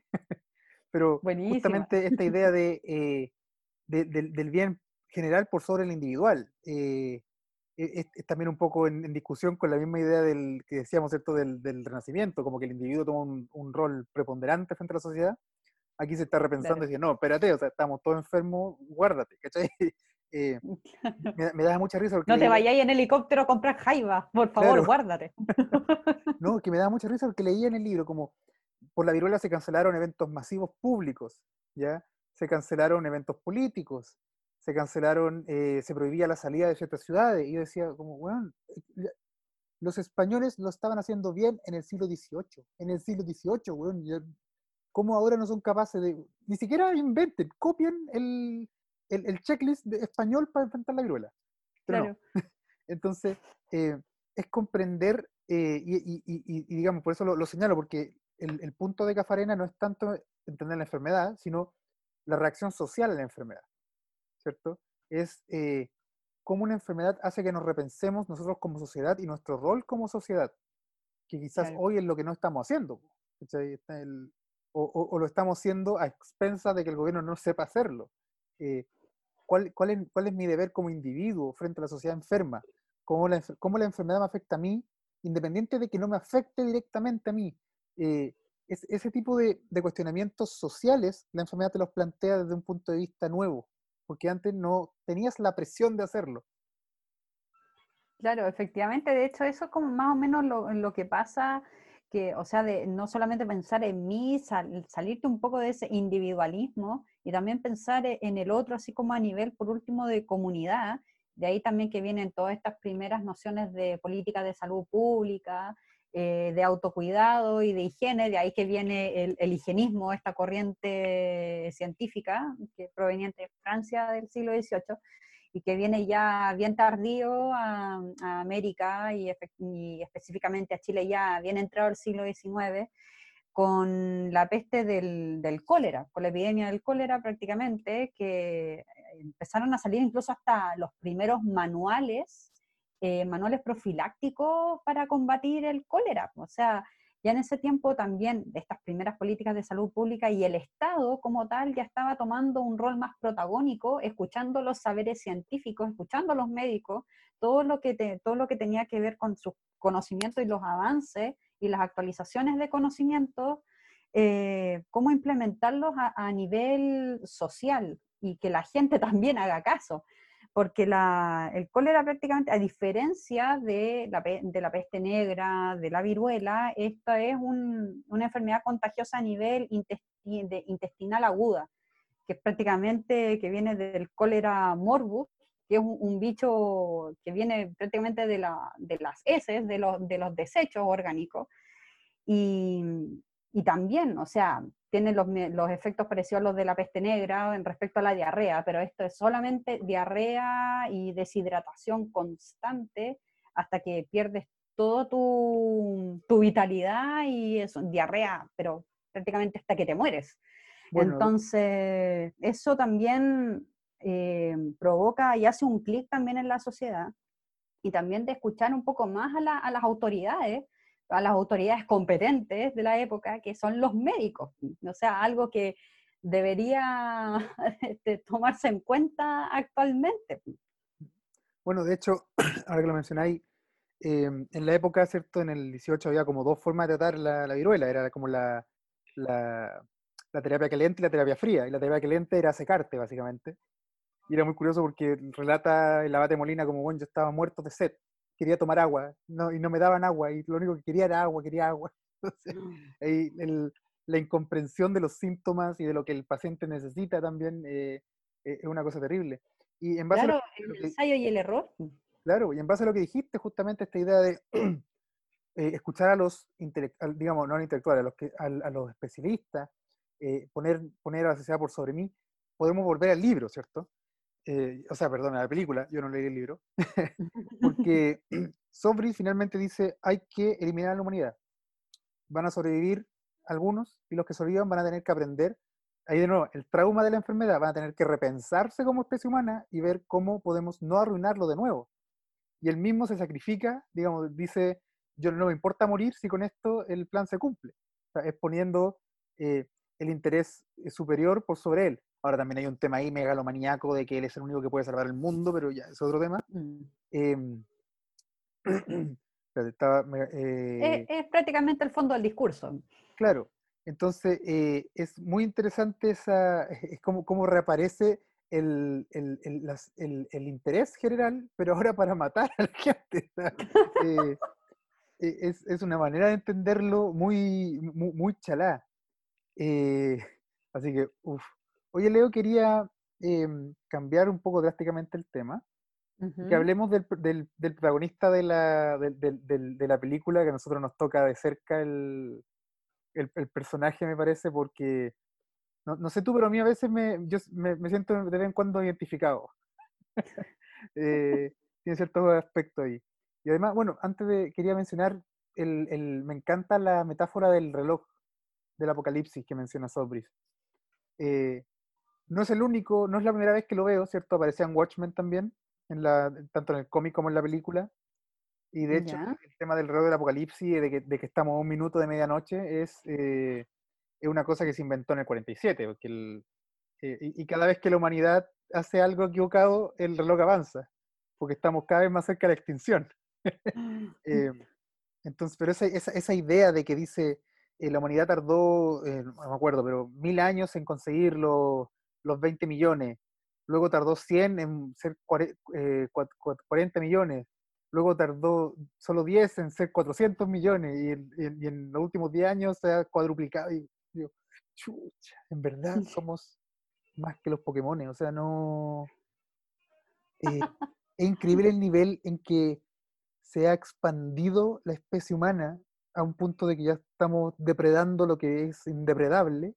Eh, Claro, por eso sobre habla de sobrepoblación y por eso muestra en, en su en sus seminarios imágenes de puras catástrofes naturales, o sea, de inundaciones, sequías, eh, terremotos, maremotos, entonces es como prácticamente esto, como que esto es lo que estamos haciéndole al planeta, nosotros estamos destruyendo el planeta prácticamente, entonces como que ya tenemos que hacer algo, lo, hemos hecho pésimo durante mucho tiempo, o quizás siempre, prácticamente, o sea, destruyendo el lugar donde habitamos, entonces, ¿qué vamos a hacer? Vamos a darle como un respiro a la Tierra pero en vez de hagamos las cosas bien, matemos gente. Es bien, bien radical y extremista su, su mirada.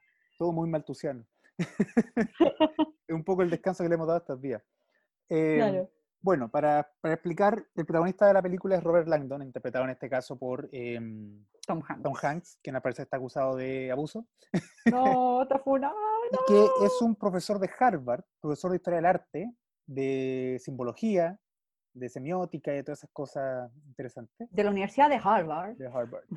eh, que bueno, tiene eh, distintos libros sobre historia del arte, eh, tiene un reloj de Mickey que lo lleva para todos, para todos lados, porque es como un recuerdo de los papás. Eh, ¿Y por qué, por qué decía que me, me, me, hace ruido siempre? Porque, y lo, lo, conversamos con la Leva antes de partir, el, si uno piensa como en intelectuales que al mismo tiempo son héroes de acción, está como Indiana Jones, ¿cierto? De hecho, creo que en algún podcast anterior comenté que la razón por la que yo estudio historia, entre ellas está eh, quería ser como Indiana Jones. Después supe que él era arqueólogo, así que me equivoqué. Pero esa idea de viajar por el mundo y descubrir cosas. Claro, y que sonara el tema de John Williams de fondo cada vez que tú ibas a salir a investigar algo, a hacer trabajo de campo. No. eh. Claro, que el mismo gorro me dura como 40 años, ¿no? Todo hermoso. Em, Y el látigo ahí. Claro, Pero Langdon no es así, pues Langdon eh, es un personaje que en todas las películas, todos los libros, siempre lo invitan a dar una charla, lo invitan a dar apoyo técnico, como profesor, necesitamos que venga a interpretar unos símbolos.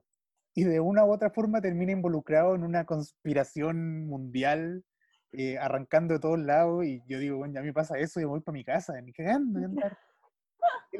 Sí, pues, se expone su vida constantemente, si no es, eh, qué sé yo, eh, el- lo- los enemigos en el Código da Vinci, que no, no los recuerdo los nombres en este momento, pero por ejemplo en. Ángeles y Demonios, lo, ah, ¿verdad? Por el Opus El Opus Dei Dei son los malos. Silas. Y en el caso de Ángeles y Demonios, claro, Ángeles y Demonios eh, son los Illuminati. Mm, Y un asesino, Sí. de los mismísimos Assassin's Creed. Se supone que son ellos, pues son los Assassin del, de Al-Mualim y toda la, la- onda de las cruzadas del Ah. 1100. ¿No? Sí, eh, eh, por eso me gusta tanto ese libro. sí, pues él no, lo- pero más, más- más allá del, del tema de, de, de- de que miedo tener la mala suerte de Langdon, eh, a mí me gustaba mucho en, al leer las novelas y a ver la- las películas, el hecho de ocupar lo que nosotros hacemos eh, casi a diario, ¿cierto? Con, con la investigación, pero en el mundo real, que fuera útil. eh, o sea, eh, para los que vieron la película, ¿cierto? Recordarán quizá que Langdon ve una pintura y comienza a hacer asociaciones y cómo esa pintura te lleva a otra cosa y cómo un símbolo te significa esto y todo eso eh, es pega. Nosotros podemos estar un mes leyendo una, weá, como para intentar entenderla. Eh, Y un mes es rápido. Entonces, eh, eh, el Langdon es un genio, básicamente, pero es muy entretenido poder observar cómo ese trabajo mental en, en- en- en- vivo y de manera tan gráfica.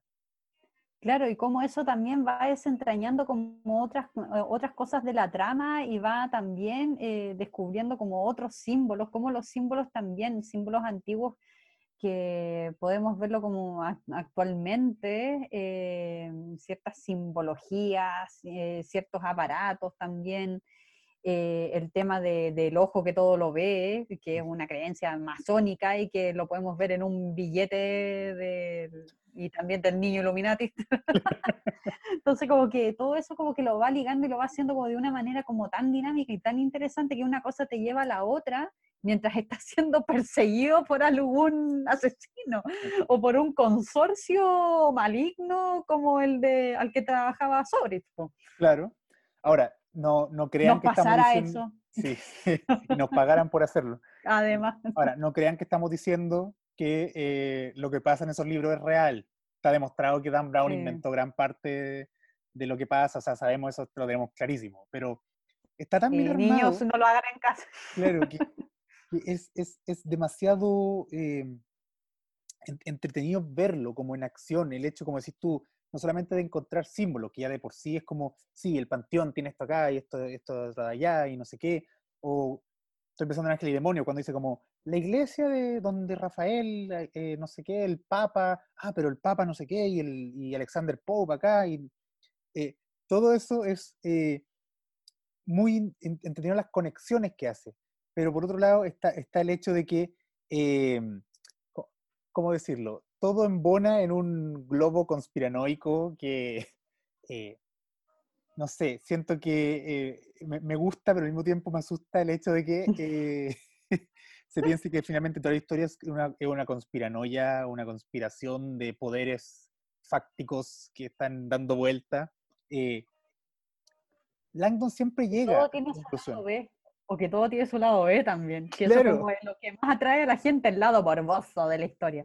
Claro, y, y que- y que Langdon siempre llega a algo, o sea, como dice, eh, sí, pero lo que tú no sabes es que en esta iglesia también se torturaban negros, y bueno, a veces no, a veces un papel es un papel, a veces, Claro. eh, o sea, tú y yo hemos vivido la decepción de que eh, tiramos el hilo y que lo que encontramos al final del hilo es, la- es el final del hilo, no hay otra cosa, o sea, como ya, Claro. eso es, y así fue. Eh, en cambio, como que eh, por un tema también de la novela, pero eh, él siempre encuentra el hilo que te lleva a los secretos recónditos, de la, y ahí siempre llega a, a, descubrir unas maravillas que, bueno, también pasa en Indiana Jones, pues, o sea, él siempre llega al Arca de la Alianza, al Santo Grial. Claro. Nunca el- descubre un esqueleto piñento, no, siempre encuentra el- la, la última reliquia de la santidad o, o algo por el estilo.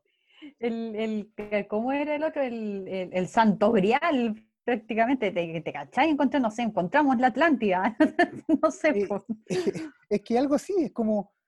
¿cómo sí, tú vas al archivo nacional y te encontrás, qué sé yo, con la espada de Bolívar después? Claro, y es, claro, hay, hay investigaciones que sí logran cosas impresionantes. Estoy pensando, por ejemplo, uno, uno de mis libros favoritos, ¿cierto? El que es los gusanos. Pero lo Mm, impresionante en sí no es, no, no es tanto lo que encontró, sino cómo lo interpretó. ¿Qué conclusiones sacó de eso? La fuente sí es muy interesante, eh, pero lo- lo- lo- es, como, es como el historiador se da la vuelta y se lo cranea y finalmente logra explicar algo desde una perspectiva nueva. Pero no descubrió una conspiración italiana contra los eh, paganos eh, de la época medieval. no. Eh, encontró un caso judicial de la Inquisición muy interesante, pero la vuelta se la dio él. Entonces, ese tipo de cosas eh, me gustan del personaje porque muestran como exageradamente nuestra labor, pero nosotros no hacemos eso. No, lamentablemente. Es una romantización, siento, de la, de la imagen del investigador, de- del historiador, quizás en nuestro caso, porque también hay que sí, hay también aclararle a la gente, o sea, si bien es muy interesante todo lo que hace Robert Landon con el tema de la simbología cómo puede de una cosa tan pequeña y tan banal, puede dar con una conspiración casi que pueda provocar poco menos que la, la Tercera Guerra Mundial o casi la, la destrucción del mundo con el virus inferno, pero también es como uno también le puede dar una vuelta y a algo que ya existe y, como también darle como un sentido de novedad, pero que también aclararle a la gente que eh, no todo tiene su lado B, no todo es conspiración, no, no todo es espiritismo o es para contactarse con los muertos prácticamente, eh, como lo que se decía de, de Arturo Prat, creo que en un relato, en, en algún libro por ahí, que mm, No, sí, practicaba... Espi- Yo, yo me he reconciliado con sus libros últimamente. Ah, ya. No con el Sí, lo- autor. el- sí, hay que decirlo. O sea, lo bueno de, de, estos, de estas personas es que ya te acercan la historia, te acercan también como el, el relato, los hechos, así como que ya queda como en la anécdota, más que en estudiar los procesos, que se fijan como en las eh, individualidades y especificidades de, de la historia pero que eso también eh, ayuda de alguna manera como a acercar a la gente, también nos deja así como la tarea de mm, seamos más Dan Brown, también como empecemos como a ampliar un poco esta, eh, este rol de Robert Landon, hacerlo como algo como más maravilloso también, encuentro yo. Sí, Creámonos yo- un cuento. yo creo que efectivamente, sobre todo quizás el historiador chileno, nos falta mm, maravillarnos un poco con lo que hacemos, en verdad. Sí, y Eh, desrigidizarnos un poco de la labor que estamos haciendo. ujú. hay, cosas, hay cosas bastante interesantes que si bien quizás no son secretas, como diría Paradis, ¿cierto? Eh, esos nombres, como que dice, él mismo decía que es como sexy. se dan- hay todo esto bueno al, al- al- segundo círculo, por lujurioso. Eh, Todos los Eh, degenerados Carol Dance, todos los funados. yo creo que yo creo que sí se puede dar una vuelta para contar cosas que sean muy eh, de- e- es, es como contar algo que quizás no es secreto pero sí ha sido contado de una manera tan fome eh, Mm. y darle una vuelta ¿por qué es interesante? yo creo que más que recontarlo es explicar por qué eso es interesante cuando tú empiezas a hacer conexiones con las cosas te das cuenta que el hecho no es solamente interesante por ser el hecho sino por lo que eso significó a gran, eh, Claro. como, eh, en, en- en- en- el amplio sentido. Lo otro que quería decir, también Langdon es experto en todas las weas, eso me molesta. Ah, Es sí. experto en todo, o sea, es experto en Illuminati, es experto en Da Vinci, es experto en Dante, eh, es experto en todas las weas, y, y "Weón, estáis weando, yo he tardado como 10 años en... Claro, con un doctorado. Ay, Y en una cosa, en un en jesuita. en un tema. sabe todo. No, e- ¿Cómo ese es ya es, posible? Es una fantasía. No, es que el niño prodigio, es el Mozart de la de. Harvard. Oye, Leo, no te quiero cortar sin antes eh, pedirte una recomendación. Voy a empezar a pedir recomendaciones de series, películas, libros, juegos, cómics, documental, lo que sea, pero que tengan una idea histórica. Te voy a dar un ratito Guau. para que lo pienses. Voy a dar la mía por mientras, para que yo sé que te sorprende, favor. porque esto no estaba planeado, así que te lo No, dale una vuelta mientras yo doy la mía. pero está bien la- las novedades, la- las improvisaciones. Justamente. Eh, yo tengo en verdad dos recomendaciones, una que ya ¿No vas a hablar de jazzistas depresivos? No. La, ¿Entendiste la referencia? la- la primera recomendación viene eh, de algo que yo ya hablé, el primer capítulo de hecho de este podcast. eh, se viene la cuarta temporada de eh, El Ministerio del Tiempo. Se viene pronto, no tiene fecha, pero ya salió una precuela que está dando vueltas por las páginas de RTV. Así que mm, se la- vean la precuela para que entiendan lo que se viene y vean la cuarta temporada que se viene bastante buena. Pero una recomendación más nueva es, estoy viendo en este momento la serie Versalles, que está en Netflix, tres temporadas, eh, que es la historia de cómo Versalles se convirtió en lo que es Versalles hoy. Y básicamente es una suerte de novelización de la vida de Luis XIV, el rey Sol. Luis XIV interpretado por el actor que hacía de Atelstan en Vikingo, así que lo van a reconocer. Eh, hecho, estuve- Buenísima. estuve buscando y la serie comenzó cuando mataron a Atelstan en la serie, así que ahora entiendo por qué lo mataron. Ah. Eh, la serie es muy buena, tiene- contrato. claro, tiene tres temporadas y, eh, bueno, está em, asesorada por el historiador que está a cargo del, del Museo de Versalles, así que está históricamente eh, como sostenida, pero no por eso es solamente una biografía de Luis XIV, una serie que yo no puedo parar de verla porque estamos en cuarentena, pero está muy buena, así que te la recomiendo. 10 capítulos por temporada, son tres temporadas, la matan rapidito y eh, vale la pena. Así que esa es mi recomendación. Versalles, que está ahora en Netflix.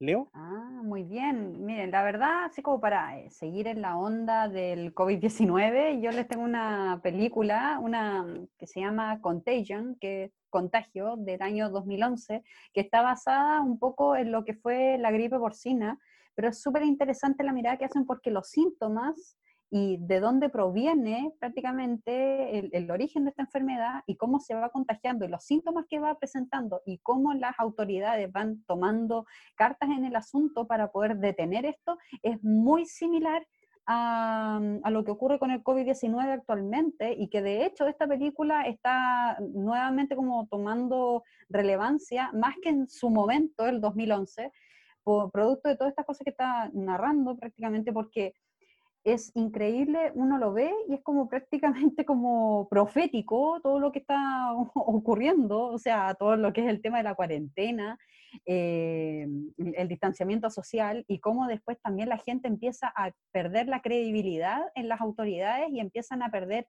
el control y empiezan los saqueos de supermercados, de farmacia y prácticamente una lucha de, eh, por sobrevivir. Entonces ahí la- las autoridades tienen que tomar cartas en el asunto. Mientras tanto, la comunidad científica está como en la, lucha contra el reloj por encontrar alguna, alguna vacuna. Y, el, y la verdad es, es bien interesante esta película, la, eh, el elenco también, son hartos actores conocidos que ahí los van a identificar al tiro y la verdad eso es lo que yo puedo decir como a nivel de, de contingencia actual de COVID-19, eso es lo que yo podría recomendar, Contagion o Contagio 2011. Y voy a sugerir, así como a, mm, rápido, eh, Vikingos, eh, que yo amo esa, esa serie, yo sé que ya lleva su buen tiempo. hay un eh, capítulo tam- del podcast de Vikingos con la Leo también, así que si no lo han visto y quieren escuchar el podcast, también está ahí. Claro, sí, ahí hacemos una especie de, mm, de introducción y de desmenuzamiento de los personajes principales de la serie. Eh, también, bueno, vikingos, los Tudor también, los Tudor que también es de, de History Channel y del mismo director de vikingos y que incluso este, el obispo, el obispo que aparece en la, es de, mm, en la penúltima temporada es Enrique VIII. También van a reconocer que está Henry Cavill, que es eh, el hombre más perfecto del mundo. el hombre perfecto. Oye, y el, Superman. el asesor histórico también es el mismo. ¿Ah, sí? Sí, lo tuve que buscar por una clase y era, era el mismo. Buenísima, no, sí, es una, es una serie bastante interesante, súper entretenida también. Eh, aparecen eh, también el fallecido actor Max von Sydow, el que pueden recordar por el padre Merrin, el exorcista, Natalie Dormer, que es eh, Margarita Tyrell de Game of Thrones, que es en este caso Ana Bolena, así que ya saben más o menos qué, es lo que le depara a la pobre. y, y, así el elenco también, son varios actores que, que en su momento quizás no, no, eran como muy conocidos, pero van empezando a tomar ya más eh, protagonismo después en las próximas series y películas, como por ejemplo ahora Henry Cavill con The Witcher. Y otra serie, para terminar, además, sí, sobre todo Superman, hay que decirlo. Ay, ay, ay. Pero bueno.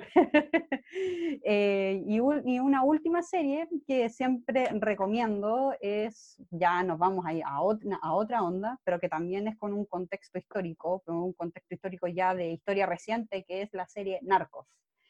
Que aquí vamos a, recordar a distintos eh, capos de, de, distintas mafias, distintos carteles que causaron harto, hartos problemas a sus respectivos países, Pablo Escobar, por ejemplo, eh, que ahora que se dio como un boom de las narconovelas, pero que dentro de todas estas narconovelas y todas estas narcohistorias, siento que Narcos de Netflix, que está en Netflix, eh, que ya tiene su buen tiempo, es como en cuanto a producción, a elenco eh, y a los nombres reales de los personajes, está muy bien trabajado, encuentro yo, porque incluso tratan de alejarse un poco de la mirada típica gringa, de las producciones gringas, porque rescatan mucho también de, las culturas de, de, esos respectivos países. Entonces, no es como una visión 100% gringa hollywoodense de, de, un, de una problemática netamente latinoamericana, que obviamente Estados Unidos se mete por un tema, por el narcotráfico, porque es un problema que les llega a ellos,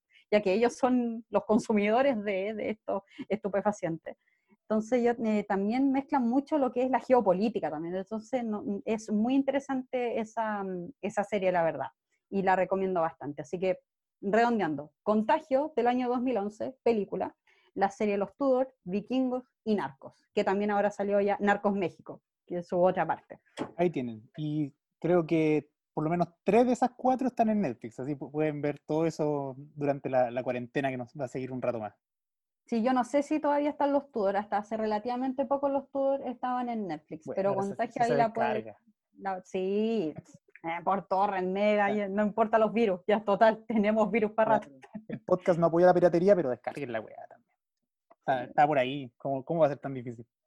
Ya, pues, oye, gracias por tomarte el tiempo de hablar con, bueno, conmigo y que todos nos escuchen, ¿cierto?, sobre esto.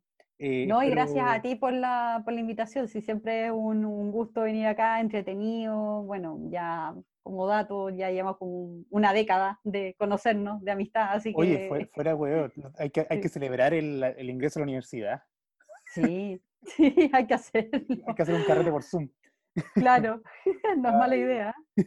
Pero sí, siempre es un agrado participar de los podcasts, de, de, conversar y también hacer un poco más, más, más llevadera esta, esta cuarentena. E-, este encierro automático. Que ya, ya nos daremos el abrazo, ya estaremos todos juntos dando un abrazo. Claro, que se alcen las voces. Claro. Cantamos con... Agárrense de las manos. Ay, ya por pues, Leo. Oye, entonces, muchas gracias, de verdad. Igual llevamos hablando como una hora y media, dos horas, así que va a ser un buen capítulo. Eh, y eso, pues, pongámonos de acuerdo para conversar de esto en un mes más cuando sigamos encerrados. Sí, ahí podemos darle una vuelta a algún otro tema o podemos hacer como una segunda parte. Yo feliz de participar. Perfecto. Bueno, y a todos los que nos escuchan, eh, vamos a llegar hasta acá. Espero hayan disfrutado. Y esto fue Historia de Calle San Severino. Adiós. Bye.